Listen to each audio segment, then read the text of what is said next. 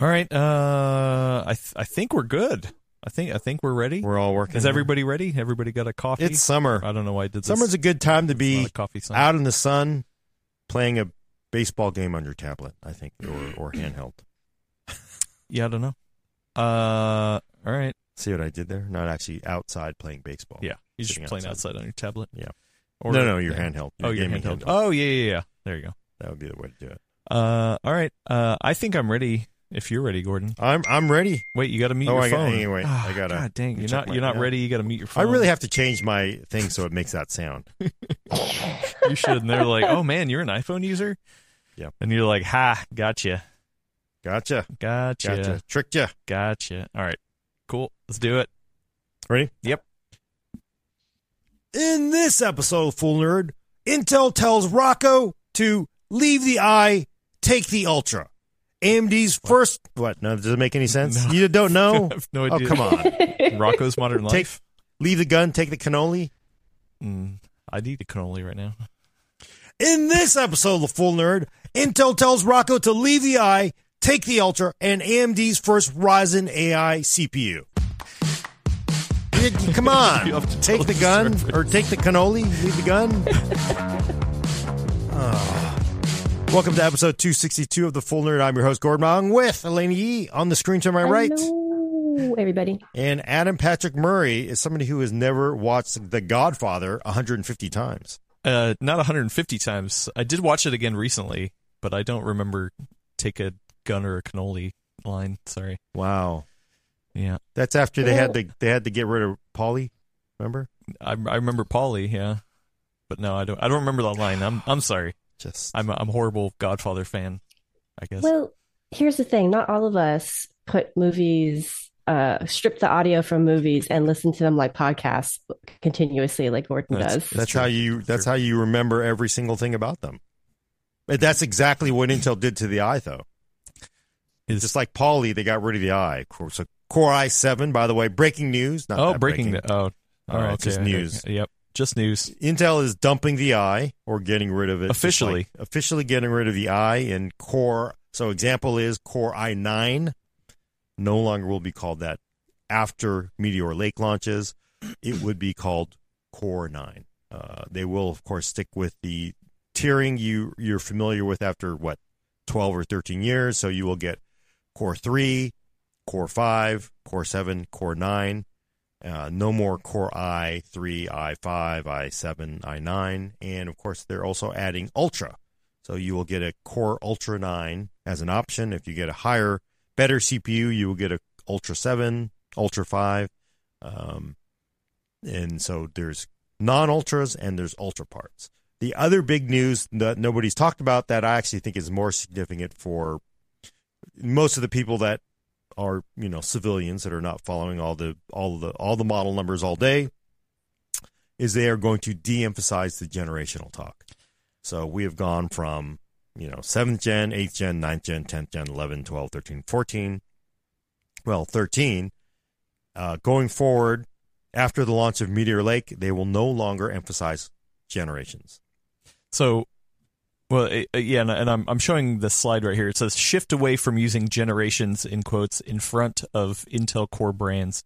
Right. Does that mean they're going to completely get rid of it and not not talk about it at all, or they're just going to de-emphasize like, oh, you know what, Uh, we'll we'll call it 14 gen, but uh, we're I mean, it's kind of like uh, code names, right? Like Raptor Lake, they it's de-emphasized. They don't put Raptor Lake anywhere Right. in the marketing materials, so maybe it'll go that same way where it's 14th gen is discussed, is just not on the box. Uh, that- it might be discussed when they're talking to the press or when they're briefing people, um, but they're just not going to simply call it out the way they clearly did when 12th gen, you know, 12th gen Hmm. Core i9, 12900K.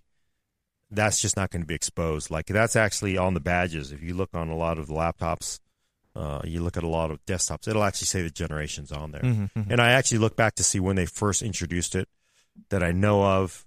Um, looking at the reviews for Ivy Bridge and also having covered that CPU, I don't remember them calling it third gen as a big deal. Uh, when Haswell showed up, they started calling it fourth gen. So from Haswell, we went to fifth gen, sixth gen, blah, blah, blah, blah, blah. And then now they're just going to kind of get rid of it and I'm not re- really sure why they're going to de-emphasize it. It will still be in the model number, so if there is a if there's a generational uh, application to the CPU, it'll still be in there. So it, it'll it'll be like a a, a fourteen uh you know fourteen eight eight fifty HK or whatever you know. So it, the fourteen will signify the the generation, right? Sort of, but you know, see, the interesting thing is all of the talks of Meteor Lake, which we have all been calling 14 Gen. I don't think it will actually come out as 14 Gen because it looks like, you know, we've seen leaks on Meteor Lake that have come out on you know benchmarks, and it's like a it's like a 10, it's like a four four digit number, and it looks like it's like a 1,000. So they're going back to 1,000 again almost. Huh. But on on, Hmm. on laptop specifically. Well, it'll be laptops first, I imagine. Yeah. So, I mean, we don't know. the All the rumors are that there will not be Meteor Lake on desktops right now. So, probably, and which makes sense because it does look like it's a part optimized for laptops. You'll probably see, you know, Core Ultra Seven, and then say like I think what was the leak like ten thirty five something like that Yeah, ten thirty five U or whatever the heck it is. Uh, so that's probably what you're going to see on a laptop. On a desktop, though, I think all the indicators are that we're going to see Raptor Lake refresh. It may actually be called 14 Gen. Uh, did a video with this with uh, Wendell from Level One Techs, and actually now I'm thinking about it. Probably Raptor Lake refresh, which is what everybody's expecting. Just basically higher clock Raptor Lake, possibly more efficient because they fixed some things that didn't work in the the original Raptor Lake. That'll probably be it. It probably will still be 14 Gen, and I think it'll entirely it'll probably be Intel 14 Gen Core i9 14900K. No, no, no I. You just said the I. No, it'll have an i. I think Uh, i9. wait. What? Wait, you think? I'm think that? confused now. Yeah, you you think this new branding is not going to apply to desktop? I think it'll because they're what they are officially saying on the record is that after Meteor Lake launch, it's gone. So I think Meteor Lake will probably launch after Raptor Lake. If it comes out before, then then I guess all things are off. But Huh. if if we see Raptor Lake refresh, aka 14 Gen drop beforehand, they could still, in keeping with this branding, keep the Core i9 14900K. Uh, And then when you get to Meteor Lake, when you really get the new new stuff, that's when they could sort of they could that's when they could, you know, drop the eye. that'd be weird. It would be Oh, weird, my but goodness. I mean, I mean, it's always it's always like that though, because I mean, especially when you have Intel that has such a huge slice of the pie, they have a lot of parts that they ship into different areas or segments, as as people like to call it, and that means they they oftentimes have a lot of overlap. Where remember where there was a while where we had Comet Lake U and we had Ice Lake, so we had 10th gen, we had 10th gen laptop CPUs that were new 10 nanometer as well as old 14 nanometer. Mhm. Comet Lake U had uh, six cores. Uh, Ice Lake had four cores. Mhm. They were really very. They were completely different chips, but they were both 10th gen. So yeah, and you had you had five digits on Comet Lake U, and you had four digits on Ice Lake.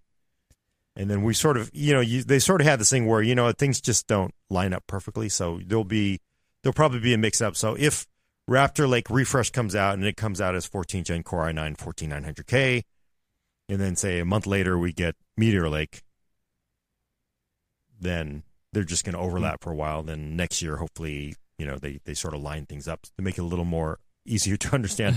the funny thing is, Intel has said that, and I'm just kind of guessing that Raptor Lake refresh will be 14 gen. Intel has said like they're dropping the that's this is their public messaging. So really, I don't know what the hell's behind it. The reason they're dropping the I and also de-emphasizing the generational thing is they want to make things easier for people to understand in response to people that have said, Wait, what? "Well, I like mean, after after the five minutes you have just taken to explain some of this, I don't see how this move is not guaranteeing more job security for tech journalists. yeah, no, I, I, I think it's it's always you know, anytime you have a change, it's hard for people to understand. Their public message is this is what people have told us they want us to do, make Do- it easier to understand. Do you remember? Did didn't they? Didn't AMD say that too when when they released the decoder wheel thing? Wasn't that the thing?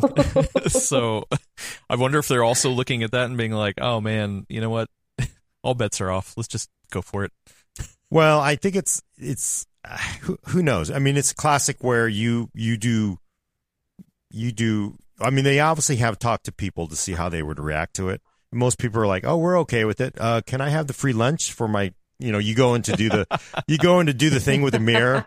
Yeah, sounds good to me. Um, where's my free lunch? Right? Uh, okay. You'll, you'll say anything just to get that free lunch in the in those what the hell they called the um. My brain is still not. The focus right. groups? The focus groups. Yeah. Yeah. I've actually done focus groups. We did it for Oh, really? my, my previous employer, and we were all in that other room, and we were all doing the exact same thing that everybody does. You're like you're screaming at them through the, the and it's it's soundproof glass because then you can't hear people. ge- They can't hear you insulting them. Like, how stupid are you? Right?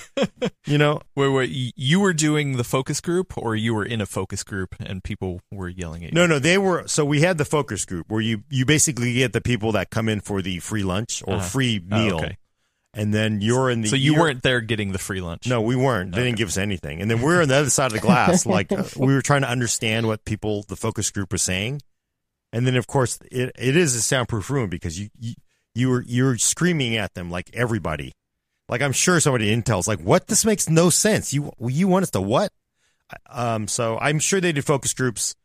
Oftentimes, you use that to sort of, you know, as we know, you do a focus group, you make recommendations, you have the report, you have the you have the data, you show it to your boss, and then your boss decides what they want to do. Right. So that's Yeah. that's the way it works. Uh, I'll, I'll say real quick because it it feels like this is there's a couple different things going on. The first one, and I think the easiest one, is like dropping the eye off of everything. I don't care. Does any, Yeah, I don't- does anybody care I here? Is anybody like Some people are really like they're really married to that eye, like they're kicking and screaming, but it's just simply changed. Like, no, I mean, don't take my blankie. No, like whatever? I- like Hold up. One question. What does the I even stand for anymore? I don't Like- know. Like, like I feel like they must have started it because it stood for something, and at this point, it's just gotten lost. I I always felt like it was like because it's it's a lowercase i, right? Like Yeah. I always thought it was like iPhone, iPad, you know, iMac, like a like an Apple thing. Like it was just oh. the cool trend of the time to put like a, lowercase Oh. i mm. in front of everything. I think it predated the iPhone. Oh, really? Yeah. So Well, I'm but I mean, there, there were things before the iPhone that had the small i, the iPod. yeah, I mean, it was probably a reminder of Intel, like one more way to get like Core i5, Core i7 in there to remind you it's Intel, right? Oh, Uh, uh, uh, Dr. Ian Cutress, Tech Tech Potato, is in the chat. Hello. Uh, says it's no longer about I, it's all about you. Ultra, Ultra. Yeah, but It's uh, about the I mean, but back back to the I thing though. Like, yeah, I I mean, do you think that's going to cause any confusion? Do you think if they just drop the I from you know certain stuff, like anybody would be like, oh man, I don't know what to do. No, Right. not at all. I So- think people I think see so. Intel, they see Core, they see uh, I can afford seven, I can afford nine, but I I'm definitely too good for five, right? so I want the seven. That's that's the way. I think that's how people are conditioned to think on So, their computers. And then the the next step is the the uh the generational thing. I mean, I, I think I think like like you said, that can it can be sticky, right? I mean, we've had technically, you know, the different parts in the same generation. It's like, okay, well, you're just going to lump it all up and and call it whatever generation.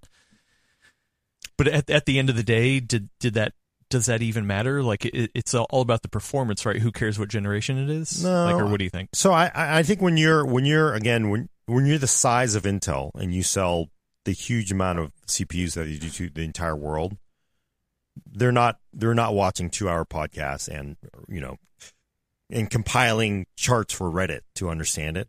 they really are. Um, they go like, oh, I I have a sixth gen laptop, right? Oh, that sounds pretty old. They're up to thirteenth gen.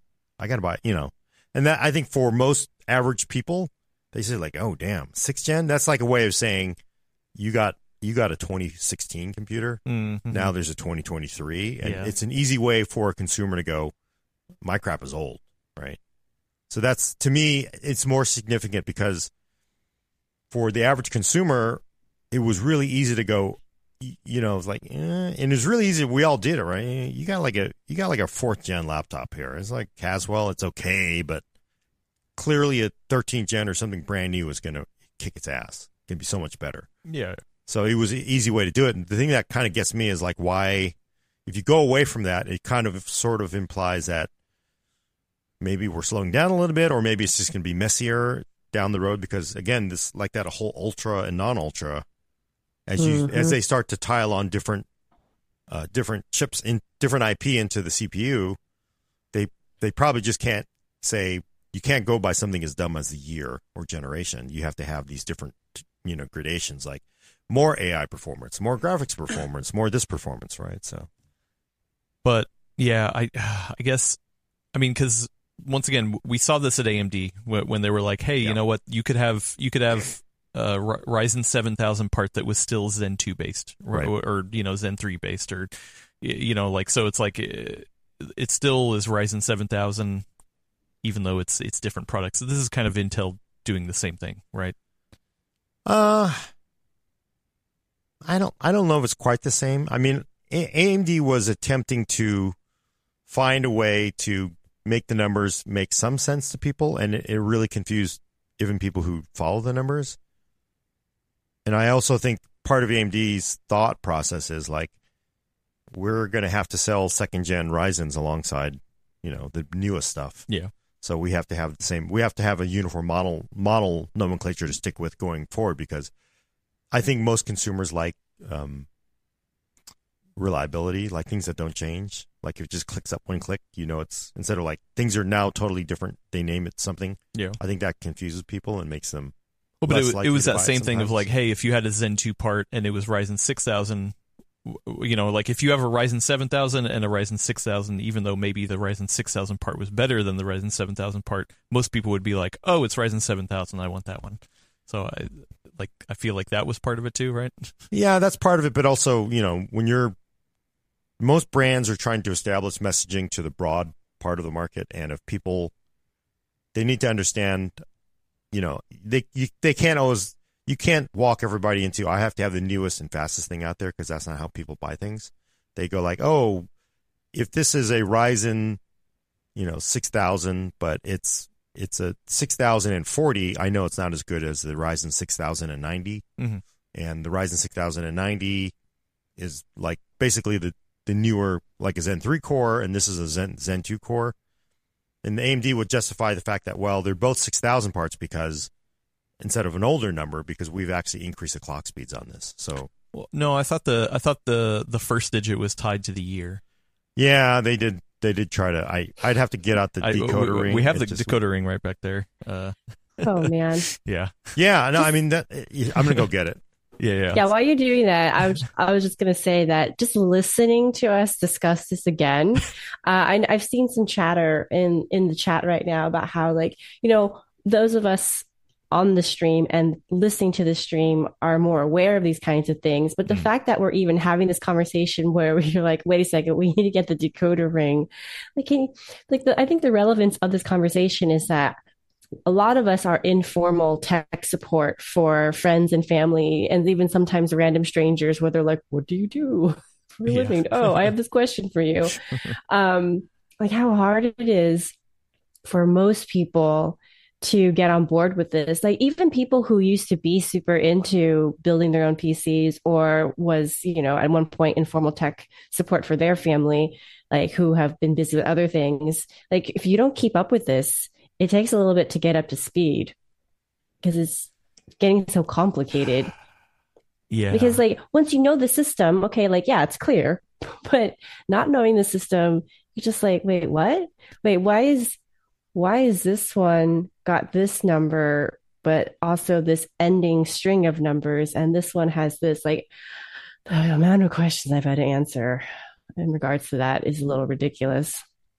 Yeah. Yeah, so I'm I'm showing you on the stream the decoder wheel that they introduced at the original Ryzen launch uh, for the Zen, the the seven thousand parts Yeah, De- desktop. desktop parts, and this was actually it applied only to mobile, so not to desktops for this decoder ring, which is where you're going to have a lot more um, overlap of parts. And the first one was so I just made up a Ryzen seven, which is a 2023 CPU, Ryzen not, and then nine for Ryzen nine, So seven means the, the so the, there's four digits. The first digit signifies the year. Right. So Year, Ryzen seven and then Ryzen second level. is the level. Yeah. So f- three five nine. Uh, seven, well, nine, actually, yeah. there was No? three, four, five, six, seven, Oh. eight, nine. Ooh, ooh.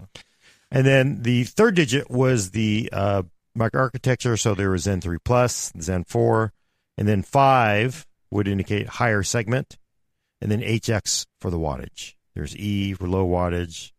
There was C for Chromebook, U for you know ultra low wattage, and then HS for you know little less than wattage. So it is it is again this is really tough for any company, not not just not just AMD but Intel as well, because you know here they're basically shaving off that I and adding an Ultra, and people are still up in arms about it. So I mean, once again, I like the eye. I don't, you know, whatever, you know. But I think it's more like, hey, without generations, if they're going to de-emphasize a generation, you know, how can you keep track? But who knows? Because maybe different processes in a generation is going to continue to take place. But then, yeah, so that third part is the the whole ultra versus non-ultra naming, right, which they haven't said specifically what that means, right? Like what an ultra for uh, an ultra is going to signify. yeah, they haven't. Is that is it the AI? They- is it they- graphics? They haven't said specifically, but I think one of the articles I read, I think from The Verge actually, said that Intel had Intel had hinted that it could be related to like the level of graphics. So you could see like arc level graphics in uh, something with the ultra designation. I feel like it, I feel like they're going to have to be very clear what that branding stands for. Otherwise, that's just going to make it even more complicated to figure out what the naming system means. Yeah. Well, I mean, especially because they're going to have the VPUs, and I don't know how much of the VPU performance, which God knows what the heck the VPU even stands for, but it's the AI performance of it. I I think that's probably going to matter too to people. So I don't know. It's you know it's confusing, but it's not that bad. And you know, again, I I think people are pulling their hair out. I, I think you know we've gone through this over and over and over again. It doesn't matter because this is not for nerds that are compiling massive lists on a, on a form somewhere to to so that you can discuss it with other nerds. This is for the average person, Yeah. and that that's what they're trying to communicate to. So Well, but I think so. The the question is for the average person, how how much more confusing does this make, and how much intentionally is? I, I think that's so. We we got a, a super chat from Chaos the Bomb. Thank you so much. That uh, gave us uh, twelve no eleven Canadian dollars. Oh, I like it. Says cheers from Calgary. Hello. Uh, how how with how often Intel changes sockets, wouldn't de-emphasizing the gen confuse customers more and cause more headaches around buying motherboards? So I, I mean, I guess that's for the the desktop side, obviously. But I mean, I think the there's other questions about are they trying to actively confuse people to try to to steal their money from them? Like, you know, what what what is your thoughts on why does everybody always say that? I I I, I mean I I I don't think so. It's true. It, you know, it, it can happen. Com- I- companies have done it. I I guess it's it just seems like you know the whole like actively trying to confuse people. I do I do I will say, and again I think I brought this up last time, but I'm bringing it up again. When they originally introduced, because for the people who are freaking out and think this is too too big of a change, originally it was just core, very very limited amount of uh, chips for core, which is a laptop part, and then core two for desktops it was Core Two. I don't know what the heck, sixty eight. Was, was original Conroe? I don't remember what the number was, sixty eight hundred something. Um, there was no Core i three, Core i five, Core i seven. That came along with Nehalem. And at the time when they introduced it, because everybody was familiar with the model numbers, which in itself was controversial because originally it was Pentium 4 2 gigahertz, Pentium 4 2.5 gigahertz. Hmm. And then it turned into Pentium D, whatever model number, and 506T or whatever the hell it is, these random model numbers. They came up with Core i3, Core i5, Core i7. They explained it to us like, look, it just easily communicates to people entry level i3, you know, mid range, and then high end. And it, and everybody was like, well, this seems really bizarre. It doesn't make any sense. But again, every time people are going to complain about it, especially you know, media analysts, it doesn't matter because it's what you will get used to. Because we went from core to core two to to Core i7 and not a no no not a bump in the road. The average person just goes out and they buy their computer and they go like, I see Intel, I see Core, I am a seven person. I'm not poor, so I'm not buying a three, and I'm not rich, so I'm not buying a seven. That's I think or a nine. You know, I think that's really what they think people understand as far as generational thing. It kind of speaks to how it doesn't matter that much for desktop. Most people who are buying desktops are already enthusiasts at this point, or or gamers. And I do I do understand, huh? Yeah. Or they're buying pre-built. or they're buying pre-built. So I do, but I do understand. Like, could you really go out and buy a motherboard and say, in it, would it work? Did it always work? If it could it say works with 13 gen? I don't really like. It almost feels like you're going to have to go with this new naming scheme and say we get a so post Raptor Lake refresh. You probably just have to match up some other marker. I don't. I guess you'll have to look at the actual CPU number.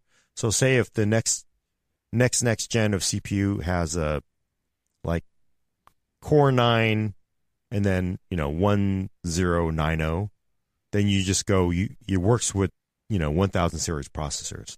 So you would look at probably the model number, right? Yeah, I was going to say that the model number being present or not present, I think is really going to make or break the system for normies, right? Or at least normies that care enough to dig into some of the specs to understand it, right? So that's already a subset of the population. Because uh, as you were saying, Gordon, I think you're right. There's a lot of people who are going to look at the price of the item first. So usually a laptop, right? Because most of most of these days, or sorry, these days most people are just buying laptops as opposed to desktops. So they're going to say, I have five hundred dollars for a laptop, and then from there they're going to say, okay, like of all these models, which one's the best for my money, right? Like, oh, this one has a a three in the number, and my friend says that that's not as good as something with a seven, and then they'll buy based off of that. But for the people who do care, I think if that if that product number is there, then that'll make it a lot clearer what generation you're getting, you know, or how new it is rather. And then if you're a desktop buyer, whenever that goes into effect, then it'll also cue you to to make sure that the motherboard you're buying is compatible with it. Yeah. I mean, you know, you almost kind of have to be that way anyway today, but you have to, you just can't pay attention to the generation. It'll just be the model number. It'll be 1000 series if they're going to really de emphasize it, like not call it 13 gen, right? Yeah. Well, even if they de-emphasize it, it doesn't stop those in the press from still making it clear to people the context of what their purchase is, right? So people are still probably going to look up like, what does it mean that you know this part number and what what is this like? I'm going to look at the review or at least a, a news story about it, and in that context, then it's still our job as you know people who report on technology to say like, this is the 15th generation of you know Intel's core processors. They don't use that naming anymore, but you know this is what preceded it and this is what we anticipate coming after it. Yeah. It, it will be a little messy because it's, I, to me, the, the biggest thing is losing the generation thing because it, it definitely was easy to understand for most, most uh, normal people. I mean, and, and I th- I think it was way better than trying to remember like the the pro like the the the process type. Like you know, I I I always had a hard time remembering Raptor Lake, Coffee Lake. Uh, you know, all the all that stuff. I always was just like, you know, I'm just going to focus on the the generational number. Yeah. The code Yeah. names are, Yeah, yeah. I mean, I, I- it, it can fall in line with, frankly, what I think most people do with AMD. You know, because you go 7,000 CPU, 6,000 or 5,000 CPU, you know the difference, right? So 7,000 series. Yeah. I don't think people generally would call Ryzen, you know, 7th gen, right? They go by the model number. I mean, it's it's another way of saying seven thousand. You say, yeah, no, nobody would call it seventh gen, but I mean, Ryzen seven thousand is essentially saying it's a a generation of of CPUs. Yeah. Yeah. But I Um, mean, it, it works fine there, so you don't really. Yeah, have to- yeah, I think it. I think that's probably what will work out too on on desktop when you're worrying about buying a motherboard. for Intel. One thousand CPU, one thousand series, or two thousand Yeah. series, or whatever it's going Mm. to work out to be. Uh, Dr. Ian Cutress uh, says he thinks, unconfirmed, uh, Ultra is going to mean fully featured, as in memory, VPU, PCIe, etc. Huh? Yeah, I guess so. I, I Unconfirmed. no, I mean it makes sense, right? Because I I don't know how much they're to get crazy with tiling, but they to me what's interesting is uh, going forward, they can really put what they want on these these chips. So maybe maybe like ultra is the first kind of like word. Maybe they somebody was joking on Reddit. Well, actually they were crap talking, but it could be mega, right? It could be like you could like change. You can because you do you do have different things you can play with with the CPUs depending on what what sells or what customers want. So, you know, I it's going to be a brave new world as we get there because as they can mix and match everything. So, uh, yeah, I mean, in some ways, I, I get it. Another, another's, it's uh, if you're used to the system, it's probably in some ways more of a diff- more difficult adjustment. Uh, yeah. Also, uh, did they mention anything yet about uh, signifiers at the end, like K's and F's and uh, not uh, yet. all that kind of stuff?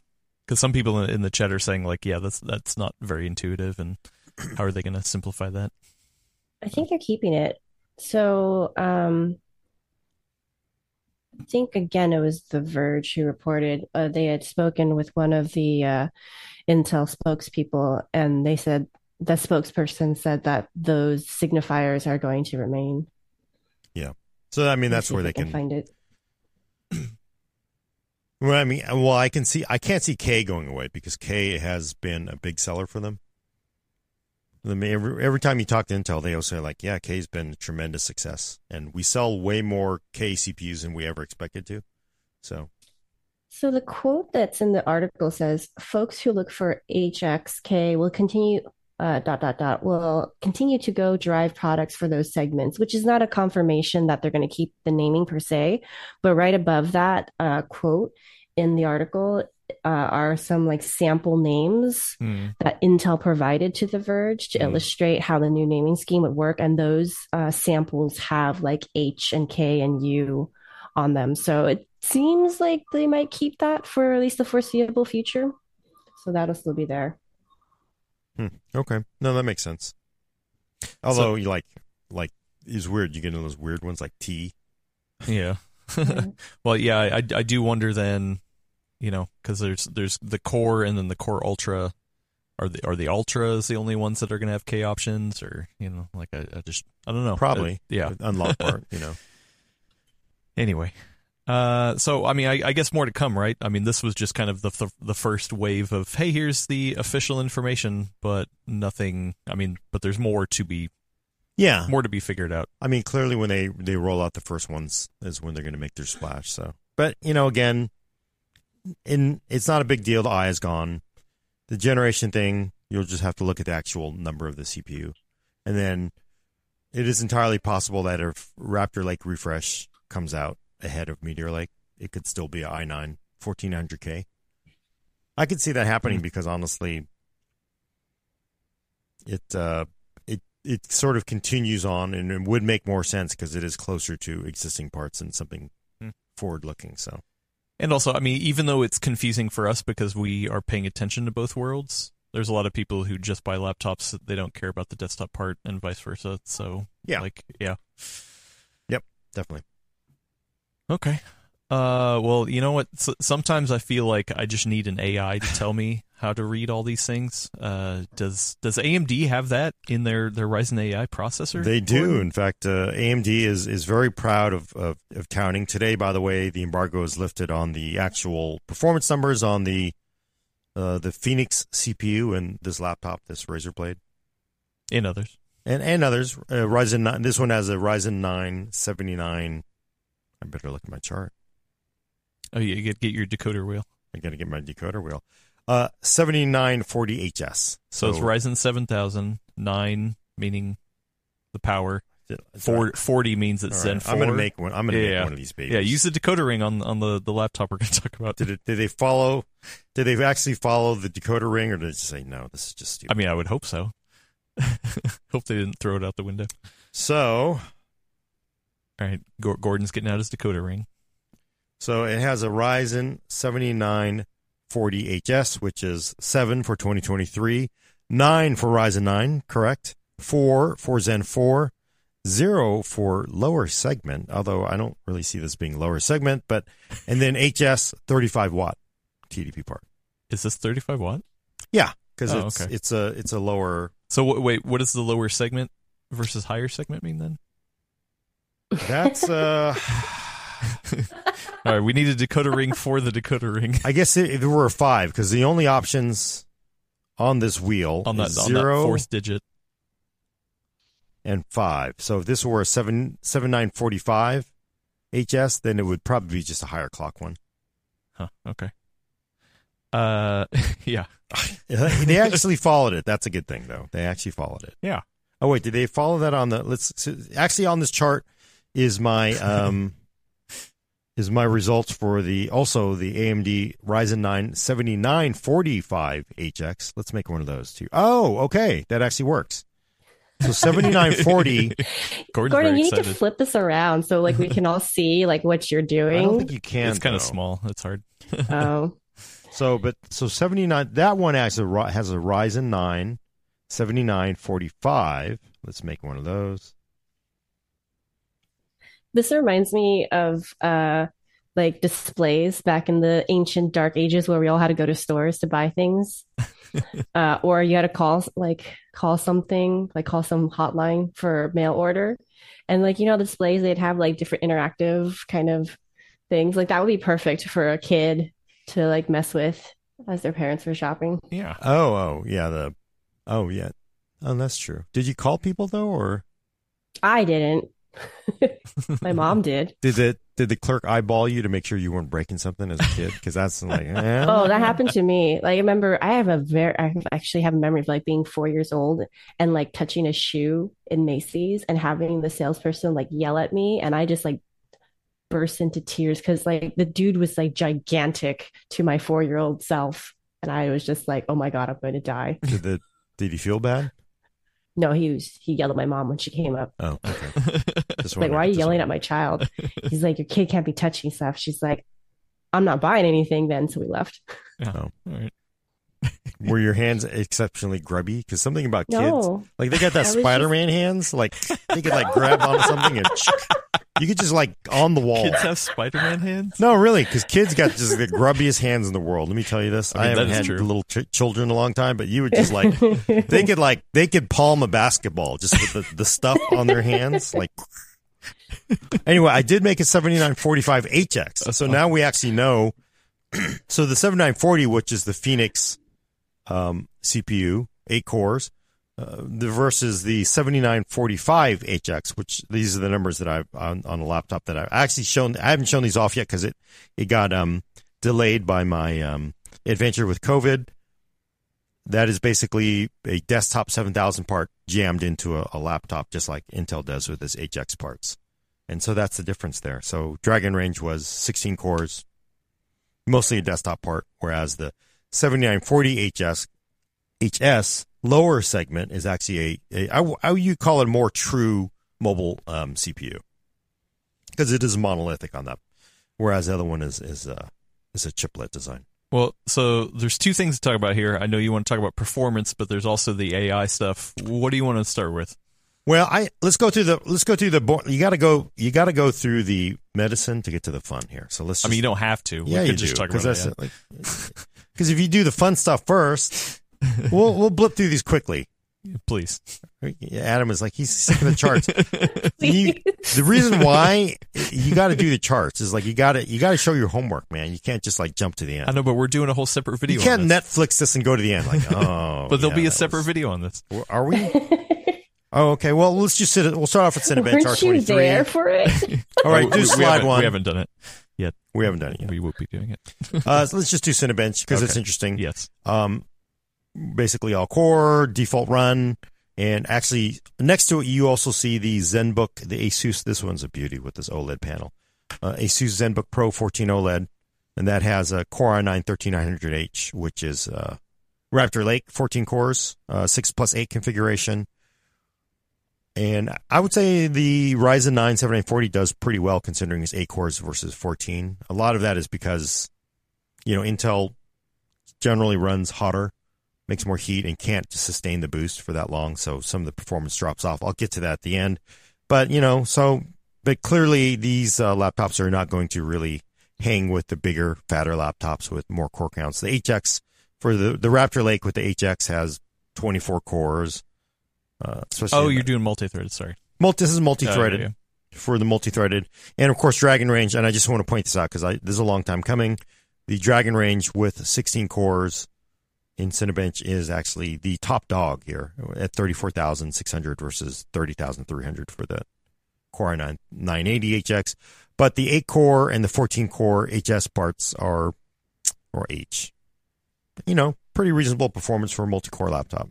And actually, you know, you, on the bottom of this chart, you actually see a, a Razer Blade 17, which is only an i7, but it is a much larger laptop, and the performance of the ZenBook Pro is actually above it. Next, we're going to do next one, single thread performance. And this is actually a pretty nice showing for AMD, I think, here. Um, although on top is the MSI Titan GT77 with the, you know, it's a big giant gaming laptop with an i9 13980HX cranked up. That is the top of the list, but honestly, they're all pretty close here. And the the Dragon Range actually runs pretty close. But the things that's impressing me is the Razer Blade 14 with the 7940HS is actually outperforming that 13900H because typically I would have thought Intel would have an advantage here. It's not a huge advantage for AMD, but they're actually getting higher single threaded performance in Cine, Cinebench on that Ryzen 9 7940HS over the uh, 13900H. And they're sort of similar class laptops, although the uh, Asus is a bit heavier, a bit lighter. So about three and a half, 3.6 pounds. Uh, why don't we do? Well, let's go to Geekbench, everybody's favorite. No, let's do cross. Uh, all right, we'll do. Why don't we do Geekbench? Gordon tries to evade. I was going to do Crossmark because there's some interesting numbers here because the, um, their actually responsiveness on that that 7940 HS is actually higher than the 13900H. And there's some kind of it's this very interesting kind of weird flip where Ryzen 5000 laptops, Ryzen 6000 laptops typically could not hang with Intel laptops on single threaded performance because you know Intel really really cranks the clocks up. They got that high turbo boost, and they typically are in front of AMD.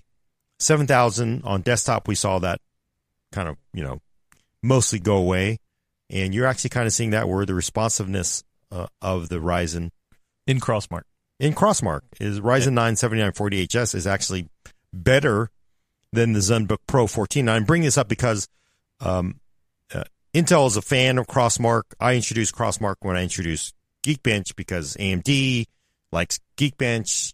But here we have uh, you have uh, actual proof that AMD is actually outperforming and very close to the uh, Intel laptop in in a, in this benchmark that is um, that Intel basically was like, hey, you should run this, and again, you know, AMD was like, hey, we should run Geekbench. So we'll do Geek, Geekbench next. Everybody loves Geekbench, right? Geekbench, you know, single thread performance. I'd say it's, it's kind of, you know, the, the interesting look here is again the Ryzen 9 7940HS is dead even with that Core i9 1300H in single thread performance.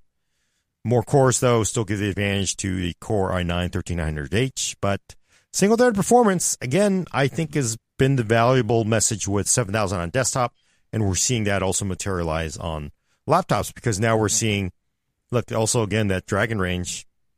It's it's got the highest score in Geekbench here, which is probably why they liked it. It's not that much higher than that Core i9 13980HX, but single thread performances are all very similar. Whereas typically Ryzen 5000, 6000 would be behind it, and they're also look at that. Look at the Geekbench performance on the Core i9 12900HX, 1800 versus 2000 for that Ryzen 9 as well as 2000 for that Core i9 1300H. So they're they're actually above the single threaded performance of of a 12th gen at this point. Yeah, but Gordon, where's my MacBook?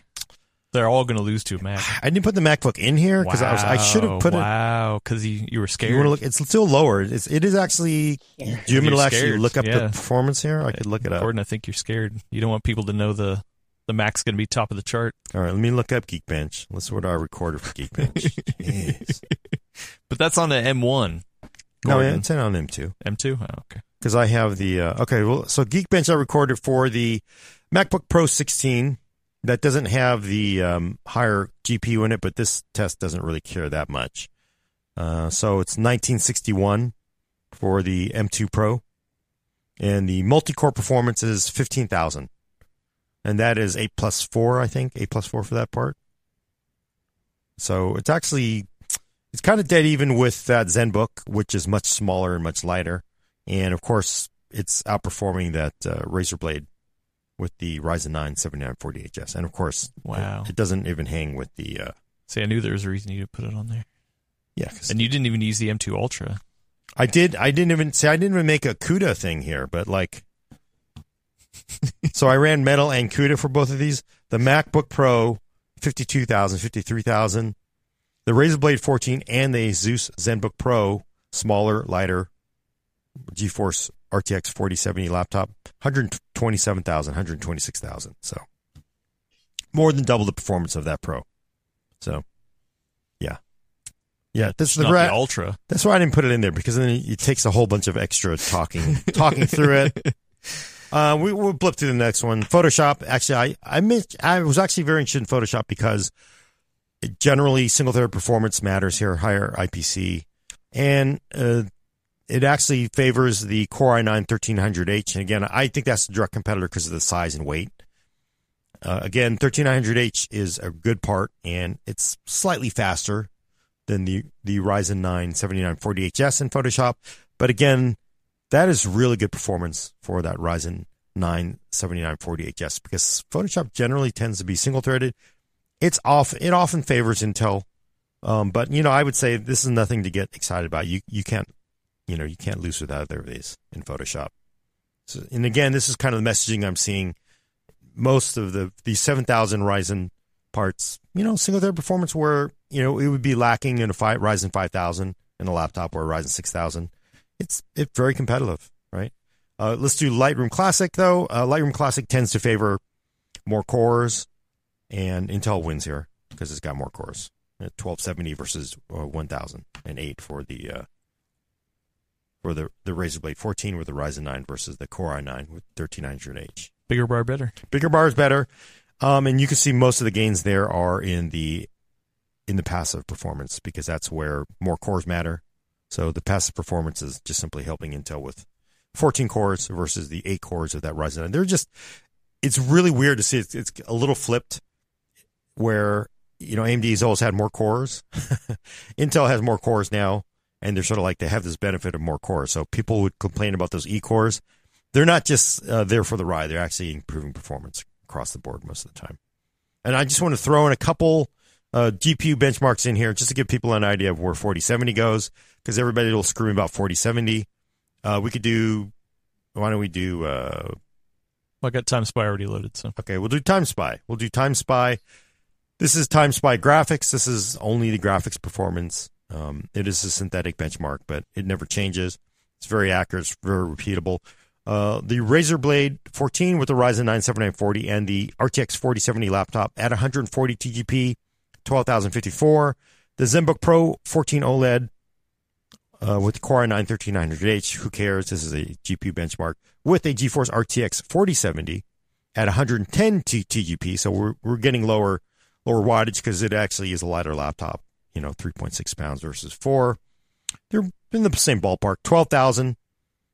54 for the uh, RTX 4070 and uh, at one 140 and 11,303 at 110 watts. But I think what's interesting to look at is the performance of those older laptops. Look, big ass fat MSI GT77 12 UHS. That's with a 12th gen Core i9, an RTX 3080 Ti with 175 watt TGP, and the fans cranked up uh, you're basically looking at about thirteen thousand six hundred. And uh, and when you go into a smaller frame, you go to a Razer Blade 17 with a Core i7 12th gen 12800 with an RTX 3080 at 165 watt TGP, 13,000. So it's interesting that the 4070, even at the lower TGP in the smaller laptops, they are hanging right there with much larger laptops. And of course, 4090 is is a beast yeah, I know you'll say it's not a 4090, but you know, 4090 laptop is what it is. So a lot of performance. Let's do, how about last one, Adam? yes. Octane, because I got them all. So I, I, I think it's very interesting, and I've colored the bars all green here because NVIDIA simply rules laptops. And, um, and again, this is a, it's a Octane bench. It's testing RTX performance. So yeah, by the way, it's not going to run on ARC. It's not going to run on, on AMD. discrete graphics. 394 for the 4070 at 140, 391 uh, for the 4070 at 110 watt TGP. But again, look at that RTX 3080 Ti in a big fat laptop with the fans cranked up to heavens. 175 watt TGP, 419. These these really this 4070 part is despite the narrow bus and all those other kind of criticisms you have of it for content creation is actually a pretty decent part. And this does not this is not looking at gaming stuff. This is looking at content creation. So, and of course 4090 is kind of insane, basically twice as fast. Wait for Octane, Octane bench. the 4090 on this. Oh, twice as fast. Oh, okay. Sorry, Yeah. it's a Razer Blade. Okay. Yeah, so uh, the 4090 is is 4090 laptop is near is actually double the performance of the 4070 laptop Got in Octane yep. bench. Sorry. So it's just worth it. Uh, the question I have for you, Gordon. is about AI.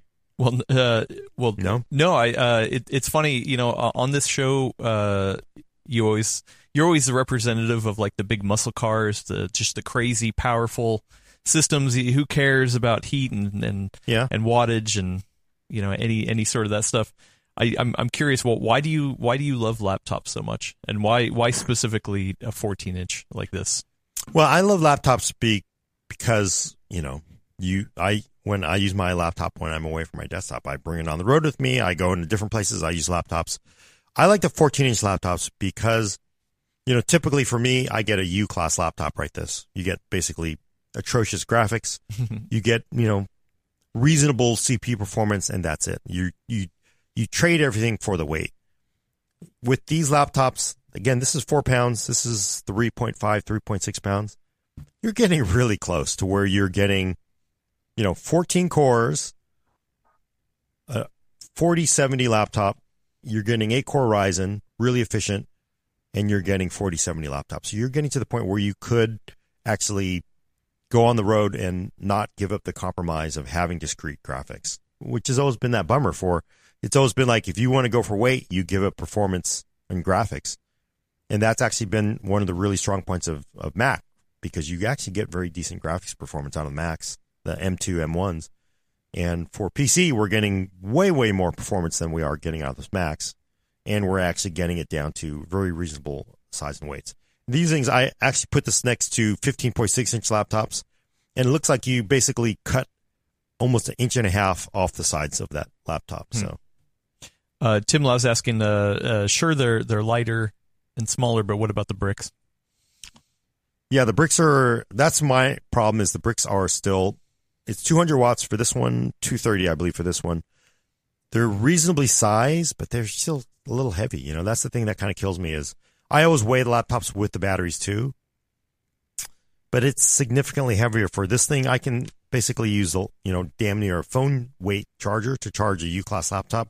The power consumption on PCs are still not great. And, and that's definitely an advantage Apple people have on us because they're, they're, they have, they can run on 100 watt power bricks. They, they give you 140 watts. Honestly, you can run 100 watts on the MacBook, the MacBook Pro 16 or the MacBook, even the one with the the, the extreme part in it, because it, it's it they are just very very power efficient for them. Um, I will say the power efficiency here isn't necessarily the CPU, not on the AMD side, but it's the graphics card. The GeForce cards are still at a disadvantage uh, in power efficiency, although it's gotten a lot better because 40 series is significantly better than 30 series in power efficiency. Right, that was their big gain, and it is getting. You know, you can get you can get a Raptor, you can get a 14 core Raptor Lake with a 4070 laptop with the performance of a 3080 Ti practically in a in a 200 watt power brick, whereas that would take a 280 to 330 watt power brick on that big ass giant laptop. So, Hmm. so you are getting a significant power gain, probably not as much as people would hope, and then that's going to be the thing that kind of kills you. I mean, like Ian, he'll like he'll go on the road with his 14 inch laptop with discrete graphics, and then he'll take a lightweight power brick, hoping to run that way. And it's it's a bummer that power bricks have not gotten smaller and lighter. Yeah, pe- people are asking about uh, GAN, uh, GAN chargers. Why, why aren't they the the normal? Oh, because they're more expensive. we're getting. I saw MSI actually has a GAN charger they're including in some series laptops now. Oh, really? Yeah. Um. But we- how much wattage though? oh, same wattage. You know, they can basically. oh, so like still equivalent, so like 200 watt? Because I, I feel like I remember if I remember right, you wrote an article for PC World saying people shouldn't uh and I think was your opinion to trade down to a GAN charger instead of using the OEM part. Well, my argument for that is because when I wrote that, the only GAN chargers were 100 watts Oh, okay. or 60 watts, and I think the messaging, the messaging from laptop makers uh, was, "Hey, you can bring our 17.3 inch gaming laptop and use a GAN charger with you on the road." It's like, uh, well, yes, except that this thing just drinks power, and you're making a serious compromise in performance. Like to me, it, it didn't make a lot of sense. Like if I'm going to haul this six and a half pound laptop somewhere, I probably want to play a game on it. And you're not really going to play a game and then try to charge the thing on a 100 watt GAN charger. It just didn't Yeah, I got any it. sense. And It just, their whole lot is like, oh, you can go on the road and do Office and, and Word with your GAN charger instead of having the big ass power brick. Yes, but then I would just bring something like a U class laptop, right? Because why, why haul three other pounds of, of hardware around if I can't take advantage of it on the road, really? Mhm. So that I think Yeah. I, I thought that it was a, a disconnect. We are we are getting higher wattage GAN chargers. There's Apple has 140. Um, Looks like 200 is the oh, I'm thinking the PD. top right now. Yeah, for, well, for GAN chargers, you're, you're getting higher. You're you're getting you're getting closer. I think the MSI one was a 230, 270. It was a it was a decent sized GAN charger. Um, Razer Blade actually give them credit. They actually have been using GAN chargers in their their higher end SKUs too, and they're very. The only negative is they're very compact, but you don't really save a lot of weight. So I, I, it's nice that you're not having a 330 watt power brick that's this big. It's just like maybe three quarters of the size of it. So there's still a lot of weight. Uh, they haven't, I mean, they haven't made a weight reduction, and then of course USB PD is another, another cuddle Oh. fish. That's Probably for most people though, when they're packing, they're not trying to pack like a backpacker. So the weight is probably a little bit less of a concern, and it's more about the actual physical space it's taking. So I mean, even that reduction. guess. Yeah, I know. nice. Well, and also it's a nice thing. It's to me, it's it's nice because you know Razer Blade charges a, a premium for its laptops. To get a GAN charger that is, I mean, they're they're 330 watt that comes with the Razer Blade 16 is really really compact, and like next to the classic 330s that you've seen used for like the last six seven years, it is it's a significant smaller power brick, and it's just nice because you've paid all this money you're at least like, wow, look at this power brick. It's really small. Because you, it's funny to get one of those 17 inch laptops and poof, like Yeah. it literally the size of a Oh, yeah. So Oh yeah. I mean, you're It is basically carrying another brick. laptop. yeah, You're carrying another laptop weight with you, essentially, with some of those. yeah. I mean, th- some of those bricks they weigh as much as a laptop. I mean, Yep. they really do. They I remember. literally, yeah, it's crazy. And if I'm not gonna, you know, if I don't need all that performance, I could see why people you don't want to haul it around. Well, do you know where I do need performance? Where? is in all my AI stuff that I'm doing. Yeah. So you know all of it. all the AI. So the the cool thing about the Razer Blade 14 with the Ryzen 9 7940HS lower segment is, is it actually is, is remember it's a eight core monolithic part. Uh, it has integrated graphics, well APU in it. Oh, I I I didn't run the. I'll have to run 3D Mark and then see what where it gets next to a, a, a Steam Deck, but it actually has the first chip from AMD with the Xilinx uh, FPGA. Someone correct me if I got that wrong, but basically it's a, a Xilinx AI processor built into the CPU. AMD was quite proud of the fact that they basically bought Xilinx and then jammed this thing into a shipping processor in an incredible short amount of time. So the problem is, how the hell do you benchmark any of this? I actually have some, you know, AI benchmarks. I I, I do consider AI, I'm doing it in air quotes. Uh, Topaz, I didn't really bother here because I knew it wasn't updated to support the Xilinx processor. I don't really have any tools that can really measure the performance of it. So I did do the one thing that I, I think it does help because I was talking to Ian about this. Like, you know, if you we, have we actually did make a video. We made it, a video so, about uh, this. coming out on Thursday. And the you know the question is because one of the cool features of this the Ryzen 9 7940HS is it supports Windows God Am I going to mangle this? Studio effects, visual effect. I better find this out before I get yelled at here. Oh, you mean uh, Bill Gates is going to call you up or send you a text? Oh, you send me a text. yeah, yeah. Bill, Bill Gates is like, hold on, you call, you just called it the wrong thing. Yeah, so it's Studio Effects. So what Studio Effects is is um, Microsoft has rolled in a lot of the AI features that kind of wowed people that NVIDIA has been doing. So NVIDIA Broadcast, you can have it do this eye correction, so it makes it look like when you're looking at the webcam, it it fakes your eyes to make it look like you're looking at the webcam. I use it. I actually kind of like it because a lot of times I hate it. No, well, that's because you're a video person. people, it makes it instead of people It's creepy. no, but when you're doing a when you're actually doing a video conference and nobody's staring at you, it really is like it's like sitting in the room with your kids and they're looking at their phones. You're like, "Are you listening to me?" Because I that really does bug the hell out of me sometimes. Yeah, but you're faking it. How's that even any better? Well, because if you're looking at your phone, hide it underneath. If my kids could look at their phone, but my eye- their eyeballs are looking at me, I'd feel a lot better. Would you feel better? really? Even though they're just faking it? No, no. Yeah, that no. would make me even angrier. Oh, that they were spending that much effort to pretend that they were paying attention to me Alaina, how instead many times actually paying have you- attention to me. How many times you've been on this podcast and you're looking at your webcam to be polite, but you're not like, I don't like, what the hell's Gordon talking about? He's just talking about something stupid now. Funyuns, Great Fanta, whatever, not paying attention. Grape Fanta. Like you see, you don't, you, you're not paying attention. You're talking about Grape Fanta. but your eyes pretend like you're paying attention, but internally you're like, gosh, what am I going to get for lunch today? right? That's, I got to write, I got to do I'm something. I wish he'd stop talking, but I'm going to look at the screen. That's the same thing. anyway, it does that effect. So the, the the Windows Studio effect will do the background blur. It'll do the auto follow you, and you know, the, of course, the the fake eye effect, which you've been able to do in broadcast uh, for a little while now, is now actually being done on the Ryzen 9 7940HS, run apparently off of the Xilinx processor. Mm-hmm. and it's like wow that that's kind of cool. And i understand it if you're getting a, a laptop like a u class laptop where you've got no discrete graphics.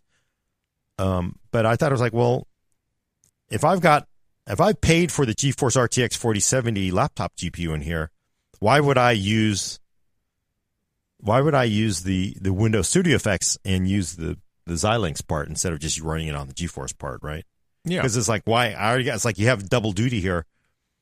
And Ian said like, well, for power. And it's like, oh, okay. So I was like, I actually did want to look at the power consumption of of the laptop when running Windows Studio Effects on the laptop uh, using the AMD CPU only versus running it on broadcast. So is it that much of a difference? Is it worth it? So what I did was I actually took the laptop and I fired up uh, broadcast. So broadcast. Well, where should I start this? I, I actually started with I actually started with the uh, Windows Studio Effects using the the Ryzen CPU. So I turned on the fake eye effect. I turned on the blur. I didn't do the follow camera thing. I just did the blur and, and the eye thing. And then I so like the problem. Well, typically what I might do is look at the power consumption at the wall, but you know, I was like, let me get a little more closer to to reality here. So on the same laptop, I basically monitor the power consumption. So I could look at it in, in milliwatts or watts. And with uh, the Windows Studio effect on and using the Ryzen 9 with its integrated Ryzen AI, the power consumption was about 12 to 13 watts. So I basically fired up Zoom and then I had it doing the blur. Instead of having Zoom do the blur, I was having um, the, the Xilinx processor as and doing the blur as well as doing the fake eye effect. It's about 13 watts. Uh, uh, the sorry, the the whole laptop, or or you you're Oh. saying you just looked at the No, no. So that's the that's so that's that's the drain on the battery. So if you're monitoring the drain on the battery while you're Oh, doing a task, Okay. because my argument, well, obviously, obviously, Well, I, usually you like to to go at the wall because you you can't you're not going to pay your power bill just from your CPU draw, Gordon. Well, I mean that tells you different things though. But the one thing about the battery is nice is you know that when the battery goes to zero, you're done. You're kaput. So I think that it's a very real world. You know, if you're getting a 13 watt drain, you could basically you know how long your battery's going to last, right? Mm. So then that's real world, and um, so uh, that's actually very very decent. And with the with the you turn off the AI effects, and it was like It was like a watt, watt and a half. So we're talking about really minimal performance hit from running the eye, eye fake eyes. What do they call that? I don't know what Yeah, I crazy eyes. I don't know follow. what you want to call it. Crazy. Eyes. Yeah, might as well. The fake eyes effect and the blur was about a, you know about a, a watt and a half on the Ryzen nine with the AI. And sorry, real, quick, are, were you plugged into the wall or were you No. running on battery? No, no. So this So is this is running only. on battery. Okay. because you know because I wanted to see like if you if because again you have a laptop and you're away from a, you know, an outlet, you're in the backyard and you are doing a Zoom call. You want to know how long it's going to last. So the battery that's the, the ultimate tell is how much hit it on the gas tank, right? So once that once the gas is gone, you're over. So then I went ahead, and I disabled the studio effects, and then I fired up the GeForce RTX 4070 laptop, and I turned on broadcast, turned on the fake eyes, I turned on the background blur, and then I went back into Zoom, started another call, and you could guess once you fire up a RTX 4070 with its with its graphics, hey, you know they've made significant strides in efficiency on this 4000 and 3000, but the power consumption was about 30 to 40 watts. So on the battery. So if you're looking at a 30 to 40 watt drain on the battery versus 13 watts, that is a significant difference in uh, in power. I will say the quality from looking at it look it looked better to me on broadcast, but um, at the cost of 30 to 40 watts, you're not going to be running that you know, RTX card for a three hour Zoom call, right? It's just Hmm. it's just not gonna it's not gonna last. That's a that's a significant drain on a battery at 40 watts. So I, I think that's actually one of the cool things we're seeing so far because you do get that. Um, are we going to see other AI performance tests? I, I think we will once we get more applications that support the Ryzen AI processor. There's more things coming. They've said um, they actually have made an argument that uh, you could do you could do local image recognition on this. They actually have a demo you can download and compile and run yourself versus doing it in the cloud. And one argument for doing it on client. So again, because AMD is very hot to try, like, hey, we got our dedicated AI processor. We're the first ones with it. If you do it on your laptop or your desktop, well, they don't have a desktop part yet, but if you do it on your laptop, it doesn't mix any of your photos in with the cloud because it is a little scary. You throw all your images up to the cloud to do re- image recognition. The AI then builds that into how it's recognized the other images. You don't really have control over it. So that's that's one thing they would argue for why you, you might want to do it locally. So you have you have complete control over it. Might be faster on the cloud, might be richer, but what the hell is that AI doing? Because you're uploading it up there, or they analyze. Are they sure they're not going to keep it to make other references? So that's that's one of the arguments for why you do want a client having. Which AI actually, processor. you know, I, uh, Alaina, I know you, you are definitely, um, uh, you know, think about privacy a lot. Uh, is is that something you would rather do? Like, hey, you know what? I'm going to do the image recognition locally instead of throwing it up to the cloud, and who knows what they're doing with my images. I mean, I think I think that's definitely uh, something to think about.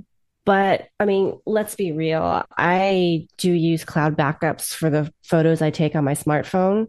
Uh, I don't really take anything beyond cat photos, honestly. but I think if you're if you're somebody who operates as most people do, where you have your stuff backed up to the cloud, I feel like that's a concern that's really going to be res- maybe I'm projecting a little too hard, but I feel like that's more of a concern of people who are doing things they probably shouldn't be doing with those images, or they're working on NDA content.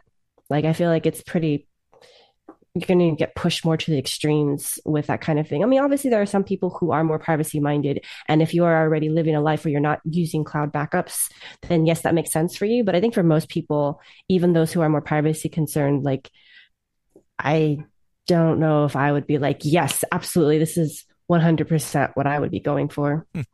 Okay. Hmm. It also depends though. Like, I mean, again, I only take pictures of cats. So like if I wanted AI to like make my cat like actually, you know, do something affectionate looking instead of just being like an angry ball of fur all the time, then like I don't care if the cloud you know, uses that and replicates that for other purposes. Yeah, But if it's like my newborn kid, like yeah, maybe I would be a little like, mm, I don't really know if I want, you know, Well, I, I guess to be reused in perpetuity. I've always I've always come across a lot of people who put privacy shutters on their laptop, and I've thought the same thing. Like, wait, what are you doing that you don't want people to see the laptop? And they're like, oh, I just you know I don't want people to hack in and and see my my camera, you know, and I'm just like, really? Oh, okay. Wait, are we talking about the privacy shield for like people on the airplane seeing your screen no, no, or like on just on like me taping? Yeah, yeah. oh yeah, just I absolutely tape my webcam. Wait, so oh, okay. So by that logic, what do you doing, Alaina? That you don't want people to see that webcam? Uh, I have seen I have seen videos of people who have used rats to like spy on people while they're sleeping, and that is just so creepy to me. Like I no, thank you. Did you say rats? Uh, remote access. Uh, I forget what the uh, It's acronym. Yeah. the acronym stands for. Huh. Okay. Wait, hold on. With that, uh, you got you got somebody messaging Alaina. Sorry, had to play the iPhone. Uh, so uh, yeah, I mean, uh, real quick, we, we did shoot a video with uh with Ian. He he was in town for the the AMD thing, so we got two videos actually. But the the AI one is going to be uh going up sooner rather than later. Yeah. So and, and yeah, I mean, because I mean, I think it is it is something at least for us that we really want to look at is like, okay, AI is a big deal, especially right now. Whether it's here to stay, I, I don't know. There, there's questions or whatever, but obviously, a lot of companies are are putting AI features in their hardware. I mean, AMD has literally put an AI accelerator in their CPU. So, how how how do we benchmark? How do we how do we show somebody like, hey, you know what? You should you should definitely care about this, or man, if you get this AI feature rather than this AI feature, you know, like how, how do you how do you handle that? I think it's going to come down to what application you're running, how you use it, and whether it applies to it. Like, obviously, if they have it in here and AMD gets, you know, Adobe to support the processor and some functions in Photoshop or Premiere or whatever, that's probably the best way to measure it. The problem is we're, it's going to depend. It's- Again, if you're doing Topaz, Topaz Labs, which I've been doing for, you know, many, many years now, that is AI it's exciting and you know it doesn't it's may not run on this processor. It's it's weird. We're going to have to have different ai different places and different applications to measure it. And how do you determine what is simply better right? Like uh, you know the geforce is you do topaz. I don't even bother to do i used to do a cpu based video conversion and it was like this is a waste of time because it would take like 10 hours to do a cpu based on desktop Mhm. i could do it on the you know back then i could do it on a, a 2080 and 2080 Ti, and it would be like you know an hour or 40 minutes. It's just silly to do it on the CPU. Well, I mean, and, and that's that's the other thing too. We always get people who are like, Gordon, why didn't you do this benchmark? Why didn't you do this benchmark? I mean, the amount of people who are going to be using this for AI, I, I guess it depends. I I, I don't know. I, I don't got a sense of like, oh man, everyone's going to be using AI, so we really need to test this and benchmark it. It- it- But is that worth the time over doing like like VR? People are always yelling about like, oh, we need to do more VR benchmarks, things like that. Like, are there more people using VR than AI? I I don't know. You know, like all, all this kind of niche use case stuff is is interesting. It's it's, it's a, a, a brave new world. Yeah, I would argue. Some would say it's it's the next war. I mean, but AI is not going away though. I mean, does anybody here think it's going to go away anytime soon? No. It's going to be. It's going to be. think it's I mean, it's hot right now. It's definitely the buzzword. There's definitely a lot of money and a lot of investment and a lot of talk around it. Yeah. But unlike unlike VR and unlike crypto, I think this one actually this has legs to it. There's actually applications like real world pragmatic like like normal people ev- like can see the application of it. So I don't think it's going away or going to just be floating around in the background like a hot buzz, you know, trend Yeah. type term. Yeah. Yeah, it's it's and as we see more and more applications for consumers, it's it's going to get exciting. i it's going to be weird because I can go in and do a clip on my phone. I can just grab an image, easy, it'll automatically clip it for me, and I can move it to wherever I want. Like it used to take Yeah. really hard work in Photoshop, a pain in the ass to clip it manually, and I just click my pen on it. well, uh, I mean, yeah, I'm I'm personally thinking of all the all the AI uses. I mean, uh, obviously, a lot of people talk about ChatGPT, but that's not client based. Um, you can run things like Stable Diffusion on the client, right? Uh, I'm I'm trying to to think of like client based stuff versus cloud based stuff. Uh, I know the that Adobe Generative Fill that's client, right? Yeah, So They have know. some neural filters that are that are also client based too, and they're going to add more and more. I mean, Adobe's they're the the the last remaining killer application, right? So it feels like they are they are going to not let somebody else beat them to the punch. I would think if I were Adobe. And Yeah. could you imagine what it's going to do to all these creative apps with photos and videos and everything? It's Yeah. Yeah. it's going to be crazy. So how it applies to consumer, then it comes down to the same old question we have all the time because everybody thinks like, oh, PugetBench for Premiere is what I should care about when I'm. Well, it's one thing you want to care about.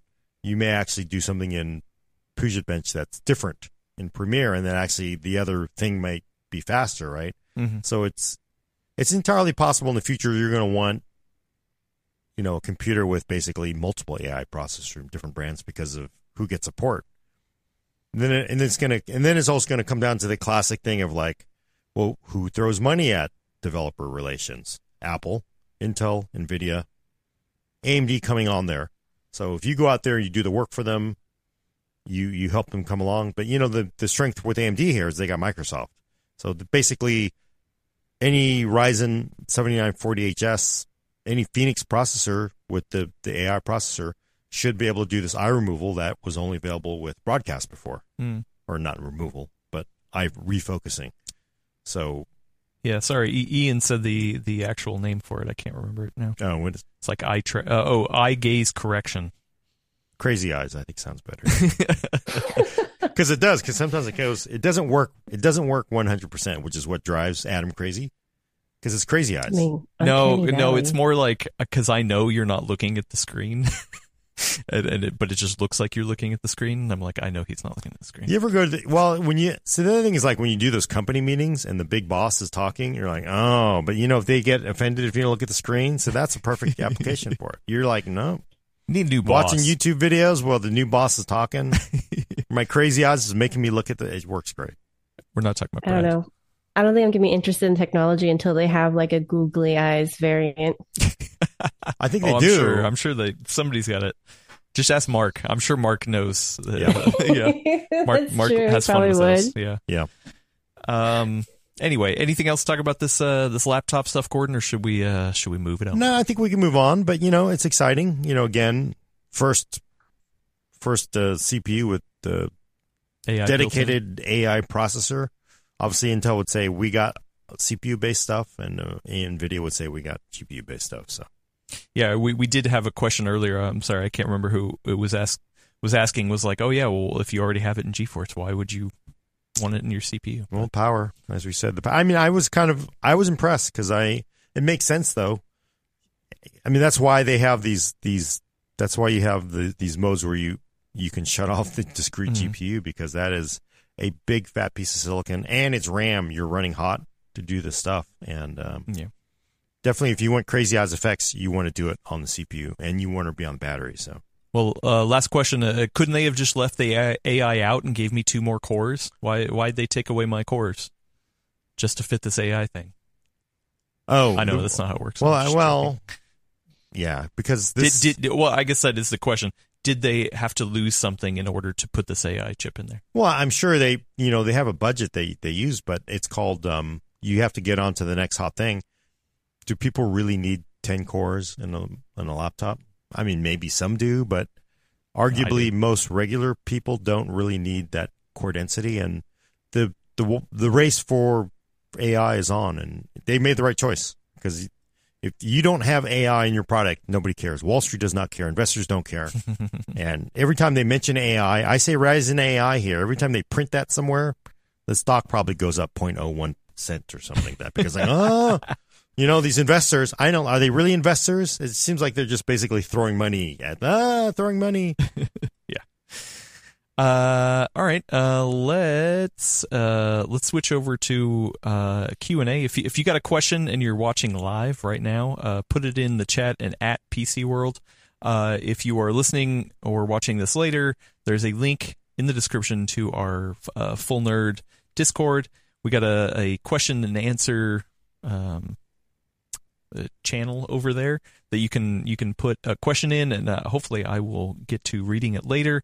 Uh, we got a couple super chats uh, that I want to get to uh, that I was holding off for later. Uh, Skeet Sayer, friend of the show, Skeet Sayer gave us a five dollar fifty cent Canadian dollars. Thank you so much. Said, uh, I am of the opinion that AI should only be driven for gaming. Am I wrong? No. I mean, not for you because that's the only thing you care about. But for somebody else, I think they would say you are wrong because we want it for something else. So, I mean, it's So- classic. I only care about what I care about. I I'm actually interested in the reasons why it only matters for gaming.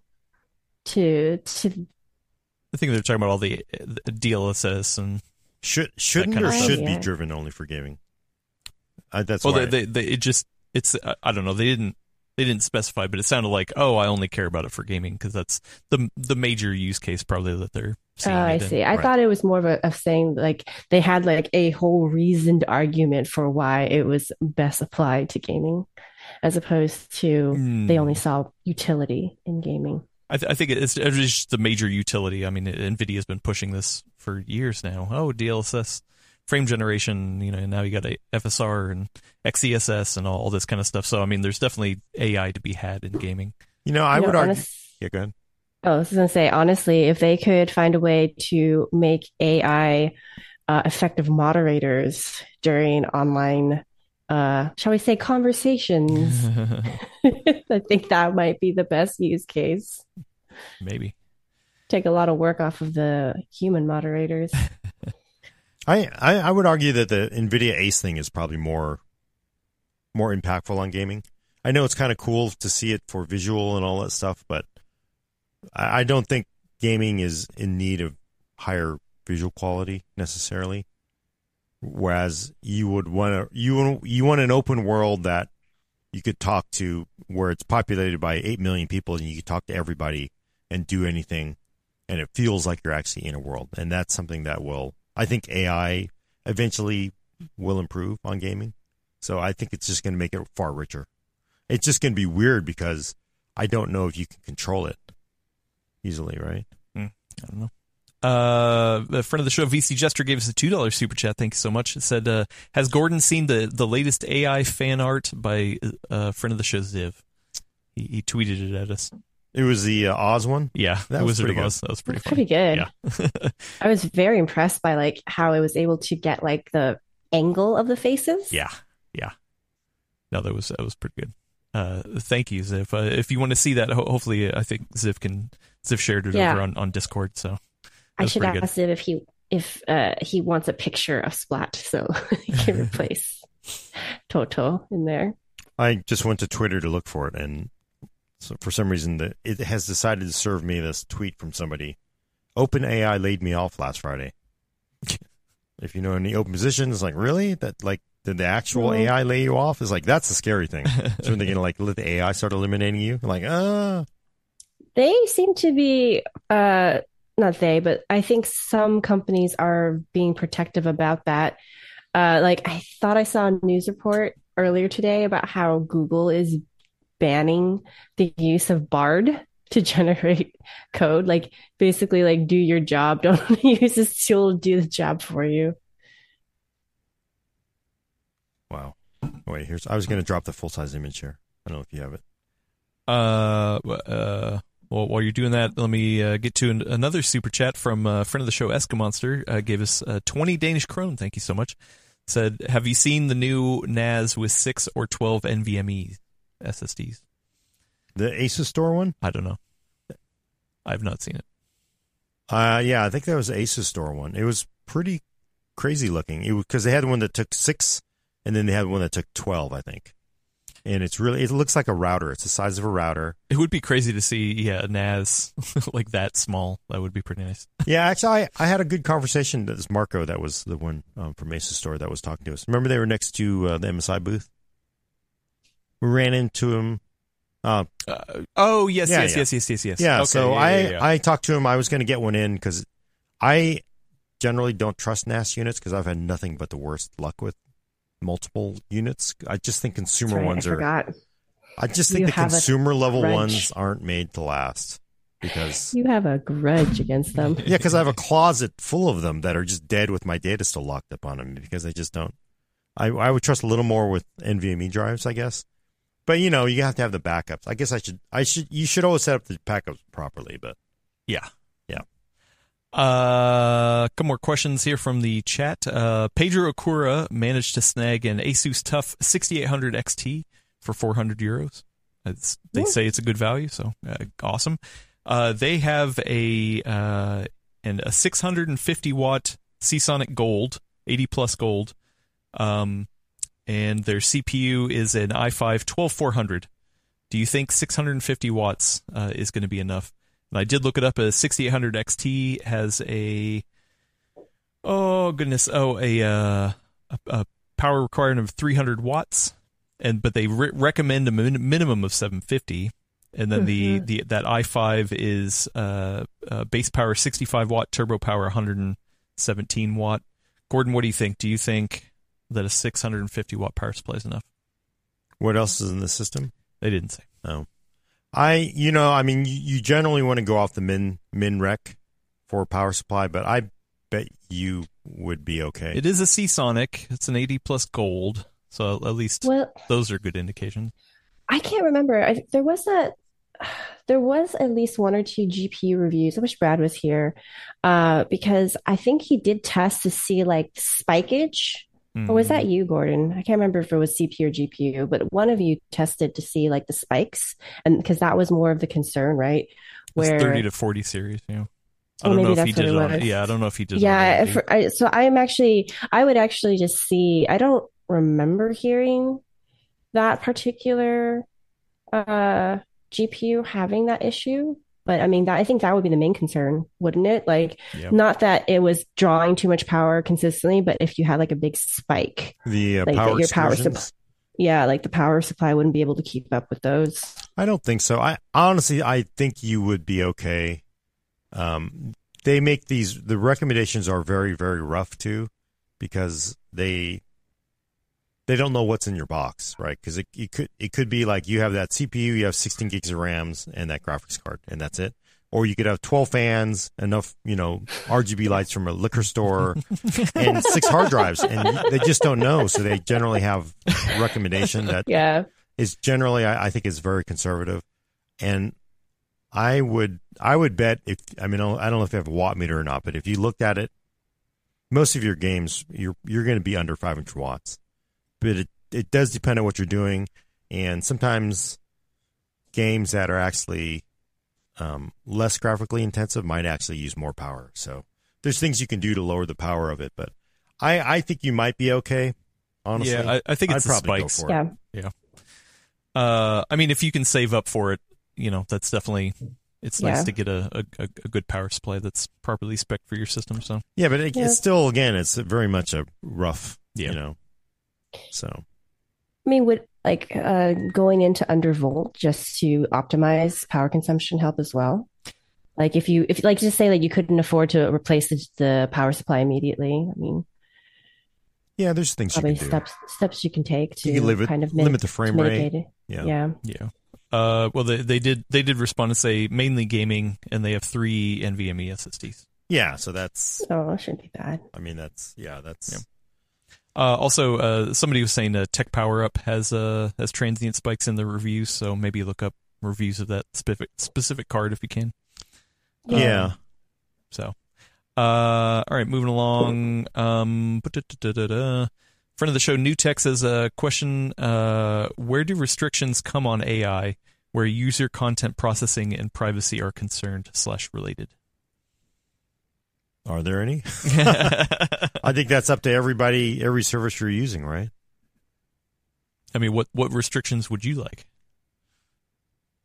Well, I mean, obviously, I as as being a normal human, I would want all the power for myself to take advantage of everybody else's uh, work on it, on the language model, and then I would want none of the things that I contribute to make it better to, for anybody else. Only for me. It's only about me, me, me, me. That would be the way I want it. You know, so I would want to take advantage of this incredibly trained model that everybody else has used all of their all of their content to make, and then I would not want to contribute to it, and I would only want to be able to use it for myself. Uh, Alaina, do you have do you have a, a thought on that? Uh, I'm sorry, I was catching up on the chat, so Oh.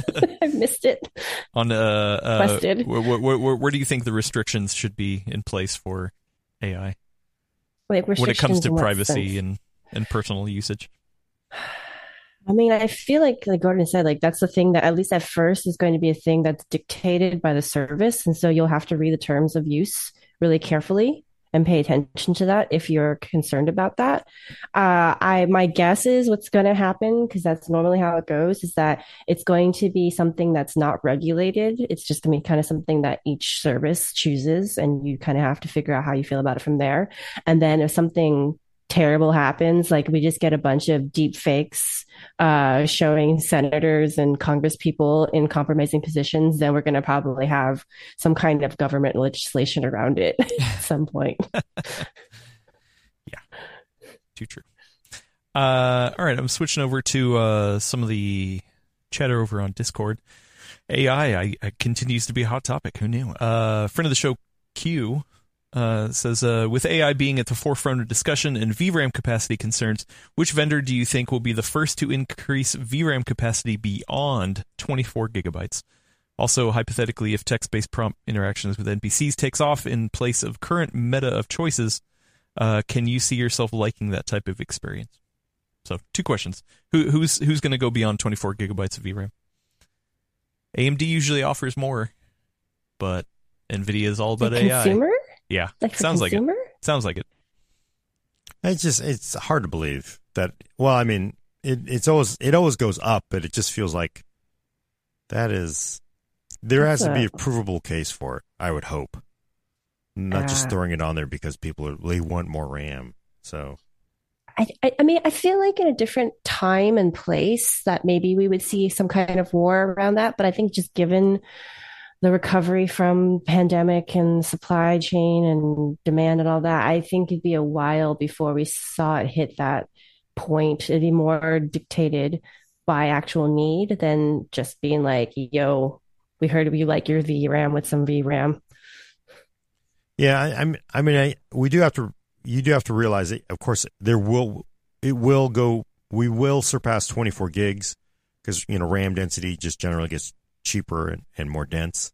So that'll happen naturally, but just for AI or just for gaming, I just don't I, I don't I don't know if that's something that can be justified unless it comes naturally because if you had a 48 gig card, the price is going to go up considerably. Yeah, but uh, I I mean, at least I thought that Jensen could have taken the stage at Computex and was like, "Hey, new new Titan, 40 series Titan, 48 gigs of VRAM. This is the ultimate uh, in in if, if if somebody wants to pursue AI and have the best the best of the best, right? Right.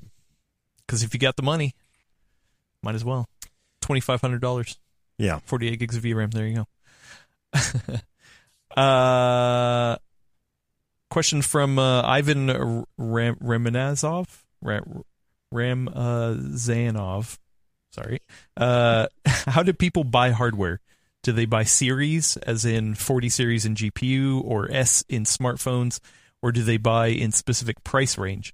Or do they buy uh, whatever some random guy on YouTube said to buy? Yes.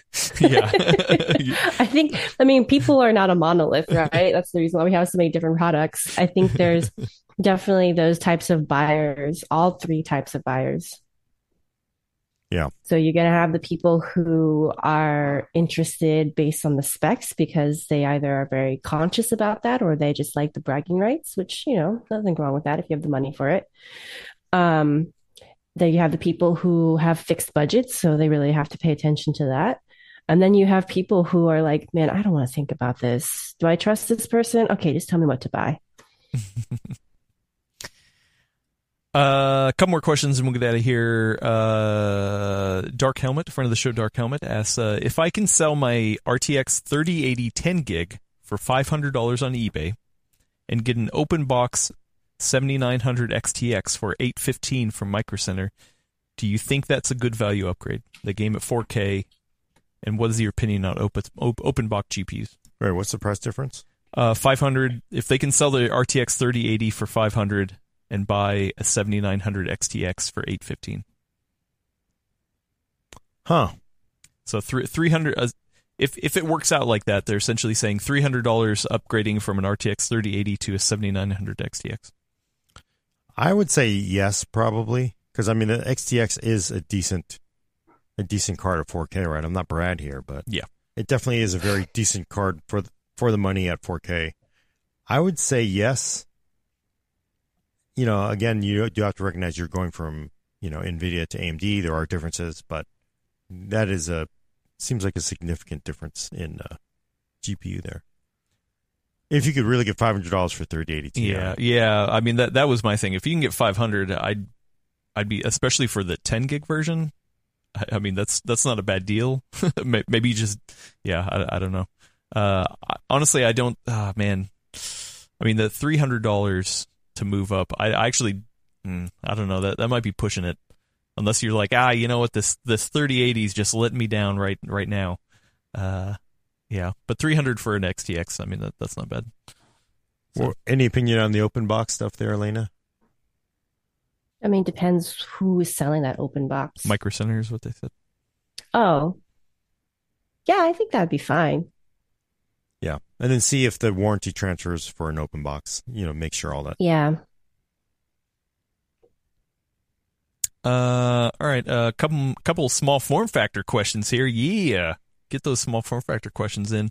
Oh, Gordon's already starting to yawn. Uh, I, I pushed the microphone away from myself. I don't need to answer anything.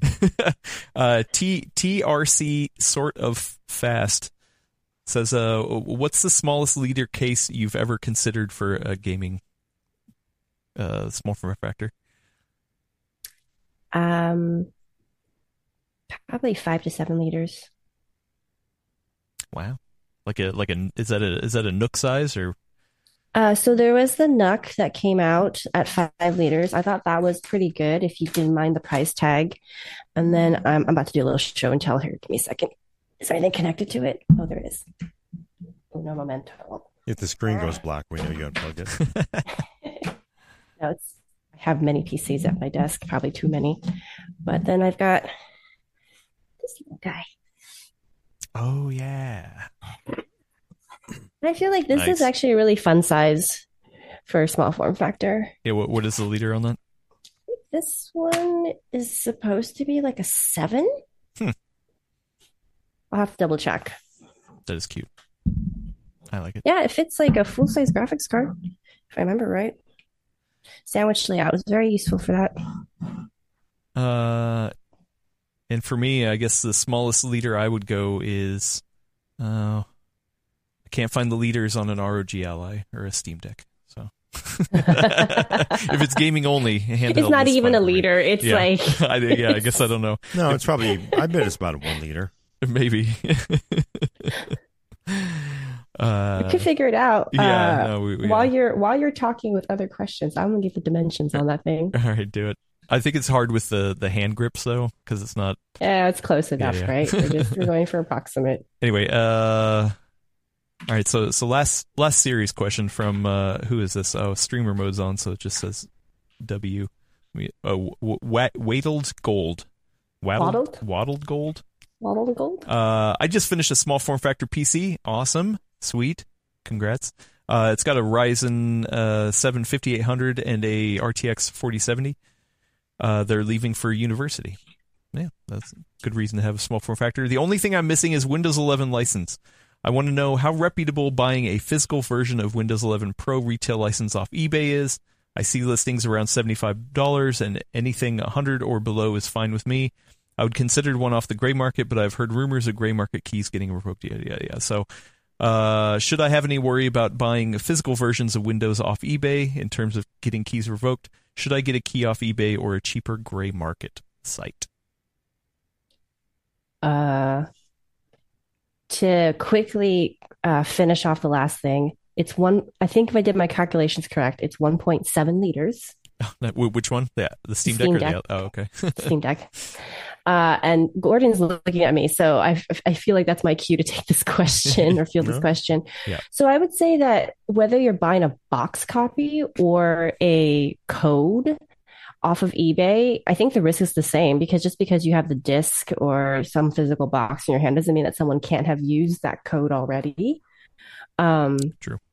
So I honestly think that eBay is just kind of a little bit luck of the draw, right? Like you just don't, if you don't know the seller's trusted, if it's not somebody who like uh, Best Buy or Antonline or something that's uh, selling through eBay as a storefront, you're always going to be kind of rolling that dice a little bit. Um, gray market, it's kind of a similar story. The only difference is that gray market, um, if it's a direct seller as opposed to like a platform like Kinguin or something, then you have an idea of like how reputable the seller is based on like reviews and you know general internet feedback around that site. Um, uh, this was partially answered in uh, the Discord thread about this because you're a university student, honestly, I would see if your college or university has discounted uh, Windows keys for you. So, like, there was a period of time that City College of San Francisco offered free education licenses to its students. So, you got one education. Like, Gordon still doesn't understand. He's just like, wait, you're taking classes so you get free, re- like, free Windows keys. And I'm like, it's a benefit of continuing my lifelong education, Gordon. Hello, fellow students or young people. it's, a, it's a junior college. There's people all ages there, Gordon. I was I was in uh, a couple of classes with people who were like retirement age, and I thought that was kick uh, kick butt. Like it was neat to see that like not everyone gives up on learning. It's true. Cheap asses come in all uh, ages, is what I've realized. Gordon, City College of San Francisco doesn't charge tuition. Like, why wouldn't I take advantage of it? Just like leaving education on the table. Anyway, so since you're a university student, you may be able to get a good deal through your university. I would look into that. The other thing is that if you don't think you're going to be moving that retail key around a lot, it may just be worth getting an OEM key for a discount. So uh, I put this in the chat, but for the next 10 hours, there's a Woot deal. So the subsidiary of Amazon um, they are selling uh, OEM keys for Windows 10 or Windows 11 Pro for forty dollars, which isn't, that's a pretty decent price for that. Although I mean, we've had the, we've had a similar deal on the PC World software store before, yeah. so and Woot is a known retailer. So if that key goes bad, you definitely have an avenue for recourse on that. Yeah. Uh, I'll just say I have I have bought a fair share of keys off of gray market sites, and I, I, I usually don't have any problems with it. So most people usually yeah. don't, but it's just if you're concerned yeah. about it, then there are other ways to you know be a little more secure in your purchase. Yeah, I get it. Like when you're at university, you don't have a lot of money, so you want to make sure you're you're not going to set yourself up for a lot of headache. Yeah, but doesn't it seem like it's weird because all these keys are so cheap now and they've been around for so many years, it does feel like Microsoft is just simply looking the other way. And like they, I, I don't understand it because if they were actually kind of sketchy, you would think that they would not be around after being in business for six or seven years. But they continue to sell the keys, so I'm, I'm going to guess they're fairly legit, which just makes you it just makes you wonder what exactly is going on in the back end here. I I wonder if it's still like a product of the whole like initial we want 1 billion users in the first year of Windows 10, right? So like they had the whole free thing. So I wonder if like there's some kind of in the background there's some kind of initiative maybe or like a legacy feature of, or like a just a legacy of that where they're just like we care more about having users and a large user base and then maybe just selling services to them because that seems to be the model right? We we're all complaining constantly about how there are more ads popping up in the operating system for like hey have you signed in to microsoft uh like onedrive? Do you want to sign up for office 365 subscription? Hey like you know that kind of stuff. Yeah i really you know it's i wouldn't really consider those ads you know they're annoying. They're annoying. they are annoying. Yeah, I don't care what you call them. They suck. But I mean, like when I think ads, I think of like you know certain technology websites that you go to without web blockers or ad ad blockers, right? That that's ads, right? This this is like Microsoft trying to sell you Microsoft stuff or trying to extend a service, which Google and Apple and everybody does all day on their platforms. So it's it's more annoying. I feel like because if you pay for it you don't feel like you're supposed to be getting upsold on additional services and products. It'd be different if it was a truly free or very, very low cost thing, right? Where it's like, okay, I paid $10 for access to this operating system. And I know that as part of that, I'm just going to have to accept the fact that they're going to push their other services on me because that's how they're going to make their money, you know? And if, if I wanted to never see those again, I pay an extra, I don't know, $40, kind of like how the Amazon does with Kindle. They put fairly fairly unobtrusive advertisements, quote unquote, on their Kindles with ads, and you pay an extra 20 bucks and then you never have to be bothered again. Well, did you pay the full list price for Windows 11 Uh, or Windows 10? I mean, I did for my initial copy of it. Or yeah, so I'm just like, yeah, we know you didn't pay the full price. In fact, you're one of those people that's taking that community college course. So no, Hey. would you Hey, like that- to sign that up one for Office legit, though. 365? That's super Yeah, legit, one's though. legit. They have a whole, they have a whole agreement in place for that. Anyway, uh, we, we got one more serious question that came in. Alaina, if you need to pop off, uh, feel free because I, I have a feeling Gordon might run into a rant on this one.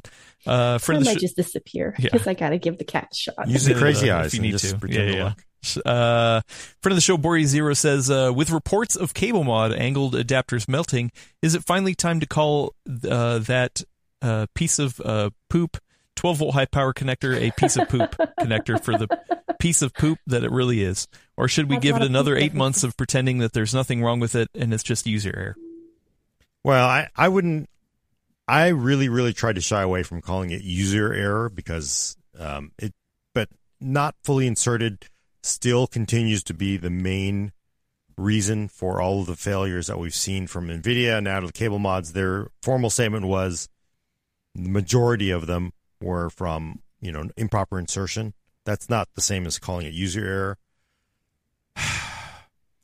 The question is, and I still, you know, again, I don't think it's case closed. We do know that most people were not, they- occurred because they weren't fully inserted, whether that's because it got pulled out during cable management or something. I don't know. The question is, why is this still happening, especially after all the attention on it? Is this potentially because we have 20 to 30 to 40 different vendors of power supplies and cables and adapters that are all making things and everything is a little out of spec? Is it the original spec that should have been tighter so that because you know again you've seen it in every single 12 volt high power. You push it in you could pull it out one to two millimeters which can cause a problem under high loads. Should that have been accounted for? You know you would you would hope so. So i don't think and again let's let's also let's restate this but it has been tested by people over and over and over again that the actual connectors themselves electrically are up to snuff. People have tested this. Many many different people have tested it independently and they could not melt them. So it does look like it's mostly from insertion. The question is why the hell is the insertion the problem here? And i don't know what the answer is. More education more people getting used to it. Is this uh, the example is when we moved from pin grid array to lga people bent the hell out of their intel boards. They kept bending them they kept bending them it took a long time for people to get used to like look this thing is not like pga you just can't bend it back. You trash that whole board right? These days i think most people are pretty comfortable with it. You, people are still destroying them but is it something we just have to get used to? The reality is push the 12 volt high power cable in pull it back to make sure it's locked push it back in again to make sure it's fully seated and you shouldn't be able to push it back in as the argument but at the same time as a use case just push it back in make sure it's seated. And by the way you do all your cable management make it look pretty and all that. Go back check the 12 volt high power on the gpu and if you have it on the power supply make sure it's fully seated. In fact check all of them because as much as people say it never happened with 8 pin 6 pin it did actually happen rare cases but usually mining. So very very heavy use and they'd melt them. So it, it did happen but still we don't really know what exactly is going on. Is it is it just tolerance slop? Is it you know bad manufacturing? Is it people that are are they wiggling out when they're being shipped? Is it people they're correcting wires or they're closing the doors and they push it out of i don't know what's going on but if you ask me it's still something um, worth uh, following and looking at. In fact i even updated my story after three months of going dormant because nobody cared about it. Now with the CableMods thing people are now paying attention again there was a power supply that one incident that power supply had a meltdown on the power supply end so it's definitely worth something paying attention to but again don't jump to conclusions remember 4090s came out. They shipped, uh, their estimate was 125,000 in the first month. They had what, 40 go bad or 40 melt? We've obviously had 4090s now for six months now, and there's definitely more than 125,000 out there. So I don't know what it is, but people just need to be very, very mindful of it. Like, make sure the damn thing is fully inserted when you button that case up. I think that's the safest thing to do right now. That seems that seems still like a lot to ask because like if it is caused by something as simple as uh, I put the door, sorry, the the side panels back on my PC, and that kind of jostled the cable a little, and that caused it to come out just enough to create that opportunity for problems. That that's like a, I think that's a, quite a lot to ask of people to obsess over to make sure they don't accidentally melt something in their system. Yeah, I'm not saying that is the case. I'm just saying without us knowing what that is, that just a little scary. Well, Yeah. Also, side note, there's probably so the thing is, I I, I don't think there's a one to one that if it is im- improperly inserted, it will melt. I, I don't think there. I don't think anybody's saying it's a one to one. I bet there's plenty of 4090s out there that have improper Mm. insertion that aren't melting. So it's not like oh, if it's improperly inserting, no matter what, it's going to melt. So it's just like Yeah. I, I th- there's there's still variables trying to figure this out. Uh, you know, so it's I, I don't know. I mean, should should it have been a better design? I who knows. Uh, I will say that Hardware Busters uh put put a uh, had an article recently uh, about the the 12 volt high power connector melting on the PSU side. You can go read uh, that article, but at, at the end of it. Uh, Eris says, uh, according to my sources, the PCIe SIG plans to take measures to ensure the proper connections for 12 volt high power connectors. Unfortunately, I cannot reveal more since I am not a leaker, but something is already in the works. So I'm sure I'm sure people are talking about this, and there will be more to come. What that means, uh, we don't know. Right. And is it a is it a great design? Obviously it's it's not optimal. And in the PC industry and most industries, oftentimes you adopt a standard that is not the best one out there. And it's adopted. I don't think there's much that can be changed at this point. They're gonna probably you know, it sounds like they're 12 change. high power uh, 2.0. I mean, is it if they think it's problematic enough to change it? The problem now, of course, is now you have the hundreds of thousands of people that have existing hardware. What do they do?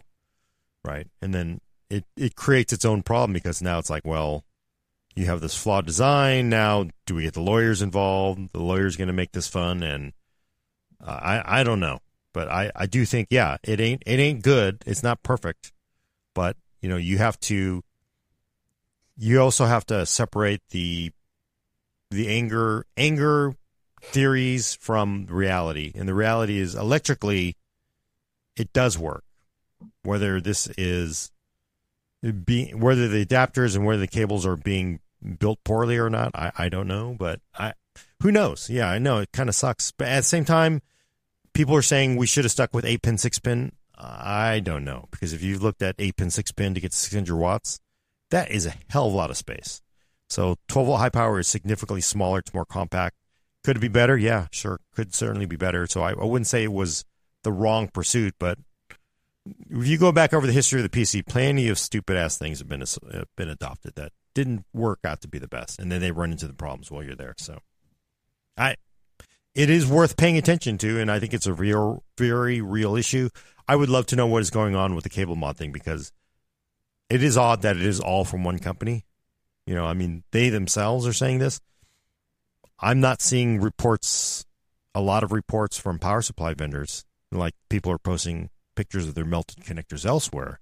It does make you wonder if they had some kind of, and they have said that most of them are insertion, and then some of them were actually manufacturing issues. But it is it is a little strange to see 20, 20 to thirty cases, if, if that. I don't know. Yeah. But, you know, again, you know, this is something where you everybody needs to pay attention to it, but just don't freak the hell out and don't don't just start screaming crazy things into the night too. So hopefully we push everybody to to come up with a solution that works. Uh, all right. Uh, la- last fun question to to end on, or at least fun for me.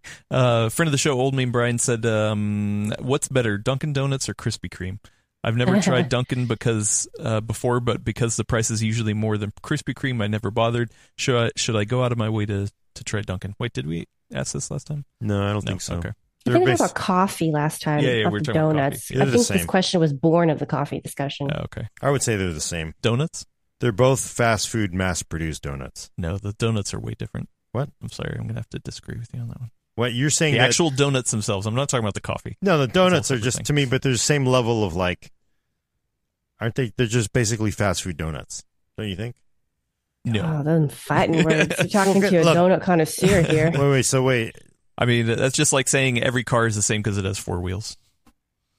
Well, you could argue, you know, a, a Toyota Corolla and uh whatever a, a Honda Fit Civic. or Civic are like, ah, it's, uh, you know, it's. I mean, are you really gonna like? You're gonna be like, yeah, I got this. No, you're not gonna. It's like it's a car, gets you to work. Well, as a does it Civic owner- Just kidding. But You know. opinions on it still, Gordon. I just no, I'm just thinking that. Uh, if if you had if you had two donuts side by side Oh boy. and tasted them without knowing which was which, I think you could tell that wow, one is from a different place than the other. Definitely. I think they're. It's like arguing the difference between a a Big Mac And and, a Whopper? A Whopper. You are you saying you couldn't ta tell the difference between a Big Mac and a Whopper? What I'm saying is the level. You of just said difference. that.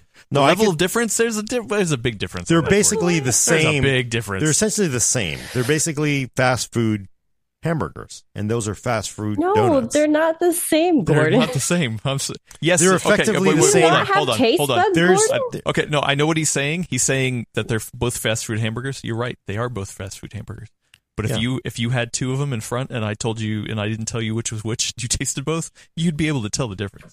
yeah, I could tell the difference, and could I tell the difference? It's like saying So which yes. is better, red or blue. I, I- there's like it doesn't matter to me. I don't give a damn because okay. there's like the okay, same so thing. you don't It's like- care. That's that's the answer. You yeah, because they're both. But they're there is just, a difference. They're both. They're both schlocky a fast food donuts. Gordon is a snob. That's why. then what are you talking about? I actually eat Whoppers and Big Macs, so I'm not a fast food snob. I'm saying I don't get like, oh, I'm not gonna have my Big Mac. Like, D- Davina, oh yeah, one is 1.88 and this is 1.89. It's like. It's like you have the Excel scale set incorrectly, where like it looks like there's like there's uh, not a difference I, here. IB fan eight fourteen says, "Does Gordon have taste buds?" I know- I there, don't there's if no, there's. Uh, I just don't. I just don't. I just don't get why get excited about it. It's not like D- Davina says uh, Tuesday is the same as Wednesday. They're both days. That is true, actually. What's the difference? But I mean, you know, you're not talking about like, oh, tell me the difference between a like a Big Mac and you know some gourmet burger, right? Like a Big Kahuna burger. That's different Gordon just doesn't want to answer the question. I, I okay. because they're like, I look. If I took, if I took, okay, he would have neither. if I took, let me tell you about them. What, what the hell the ones that And yes, there are fancier. the ones that are the ones that come out of the that people got crazy here? Krispy Kreme, right? That's where is that the one? Is that what we're talking about? well, Krispy Kreme versus Dunkin'. yes. Because they like to me, you put them both in a box and sell them in a safe way, or it's like the same thing. It's like a fast. It's like oh my God, they're not the same thing, Gordon. You just because you have two things that are in the same class of something doesn't he- make them the same. I, just, I think he's saying he, he just can't tell the difference between the two, and he doesn't have a preference. they're so below me. Like even Oh. getting angry. You just said you weren't a snob. Oh. You just said you weren't a snob. You Yep, absolutely you have just not no, I'll proven eat yourself them. wrong. I'm just saying, there's just so like, who cares? It's just like it's it's the most ridiculous argument in the world. It's like arguing what's better, this bad movie or that bad movie. Well, they both suck. So I mean, not All gonna get any Well, better. Alaina, is there one you would uh, rather have? I than other? cannot actually answer this question because I have not had Dunkin' Donut Oh, you haven't. donuts before. Oh, okay. All right. Well, I, I I will say I would prefer a Dunkin' Donut over a Krispy Kreme.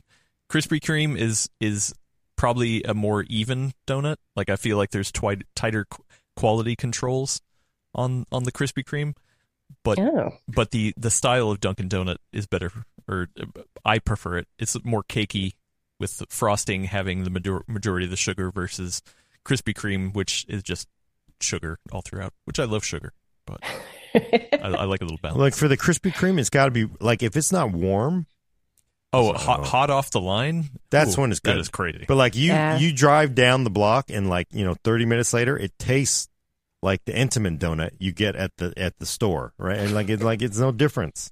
Uh, also, Retro Sean. Uh, here's here's I agree with them. It's like uh, it's cake versus pie.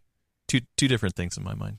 For Oh, interesting. I didn't Yeah. realize. I, again, because I haven't had Dunkin' Donuts. However, I would say that I'm actually not a sweet donut person. Oh, okay. I I prefer.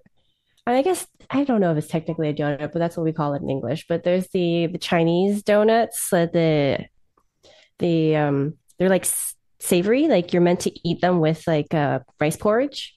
I like those a lot. Even when they're cold, they're still pretty good. Those are good. Yeah.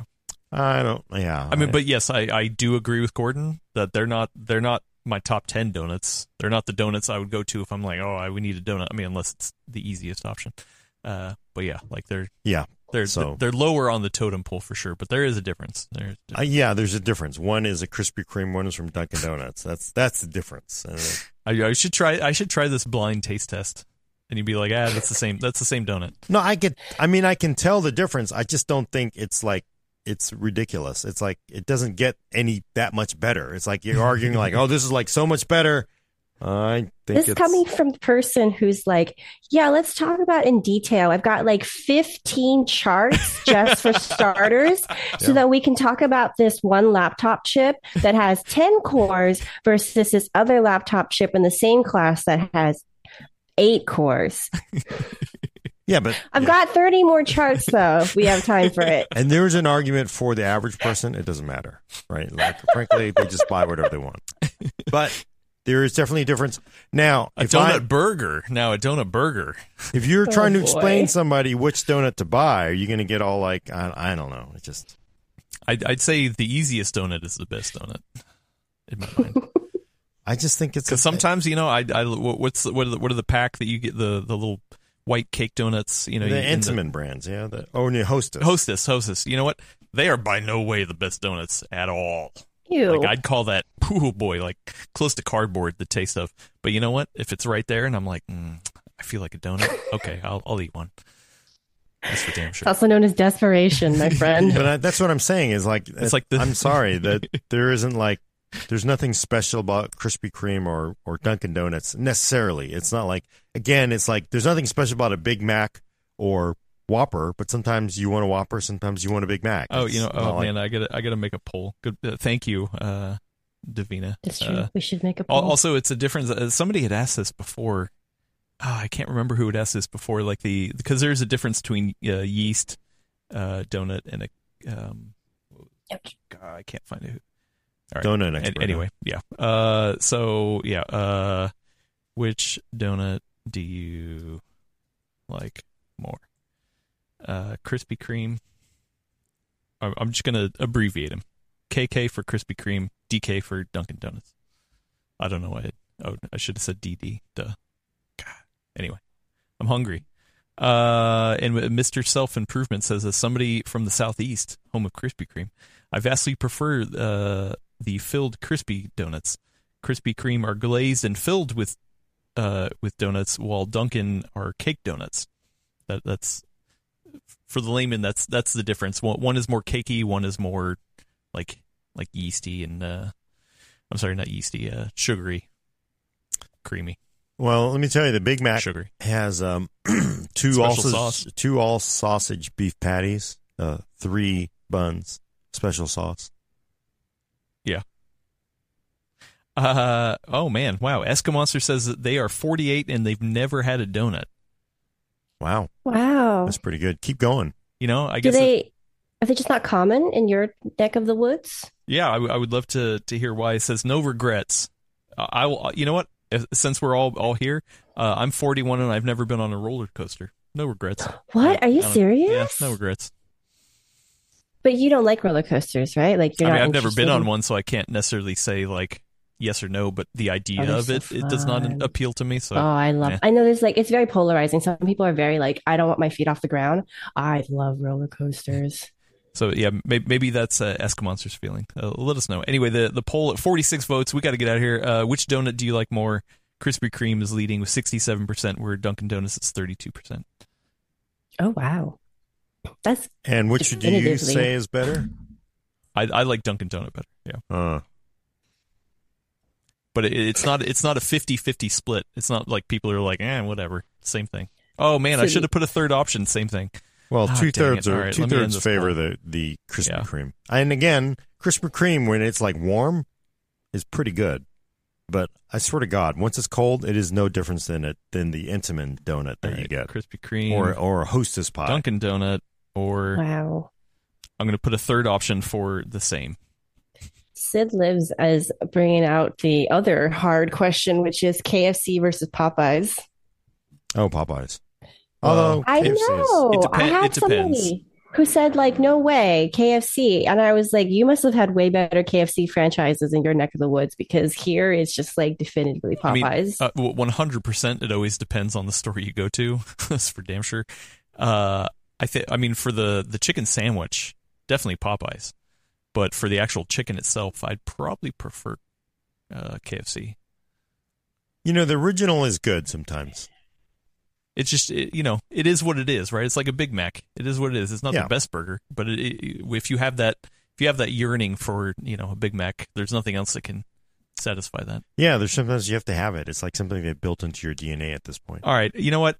We need to turn this off. I think people. I think people are just effing with me now. Why? We we got votes. I put Krispy Kreme, Dunkin' Donuts, and the third option is the same. Twenty six percent, twenty seven percent of the people say it's the same. You know what? I'm going to end this stream right. Get Gordon us out here. I'm, I'm done. I'm done. I'm I'm spent. Check back next week for your fix of PC Talk on the Full Nerd. For audio listeners, subscribe to us on iTunes, Google Play, Spotify, or Stitcher. And if you're on one of those services, please leave a review. Every time you do, someone decides that fast food donuts are no different. Send questions and comments to the fuller at pcworld.com. Uh, thanks for coming. I'm Gordon Ung with Laney I am firmly Team Popeyes. And Adam Patrick Murray doesn't uh, understand that fast food donuts are all the same. You're right. I'm going to turn this bus around. Uh, you kids, shut up back there, will you?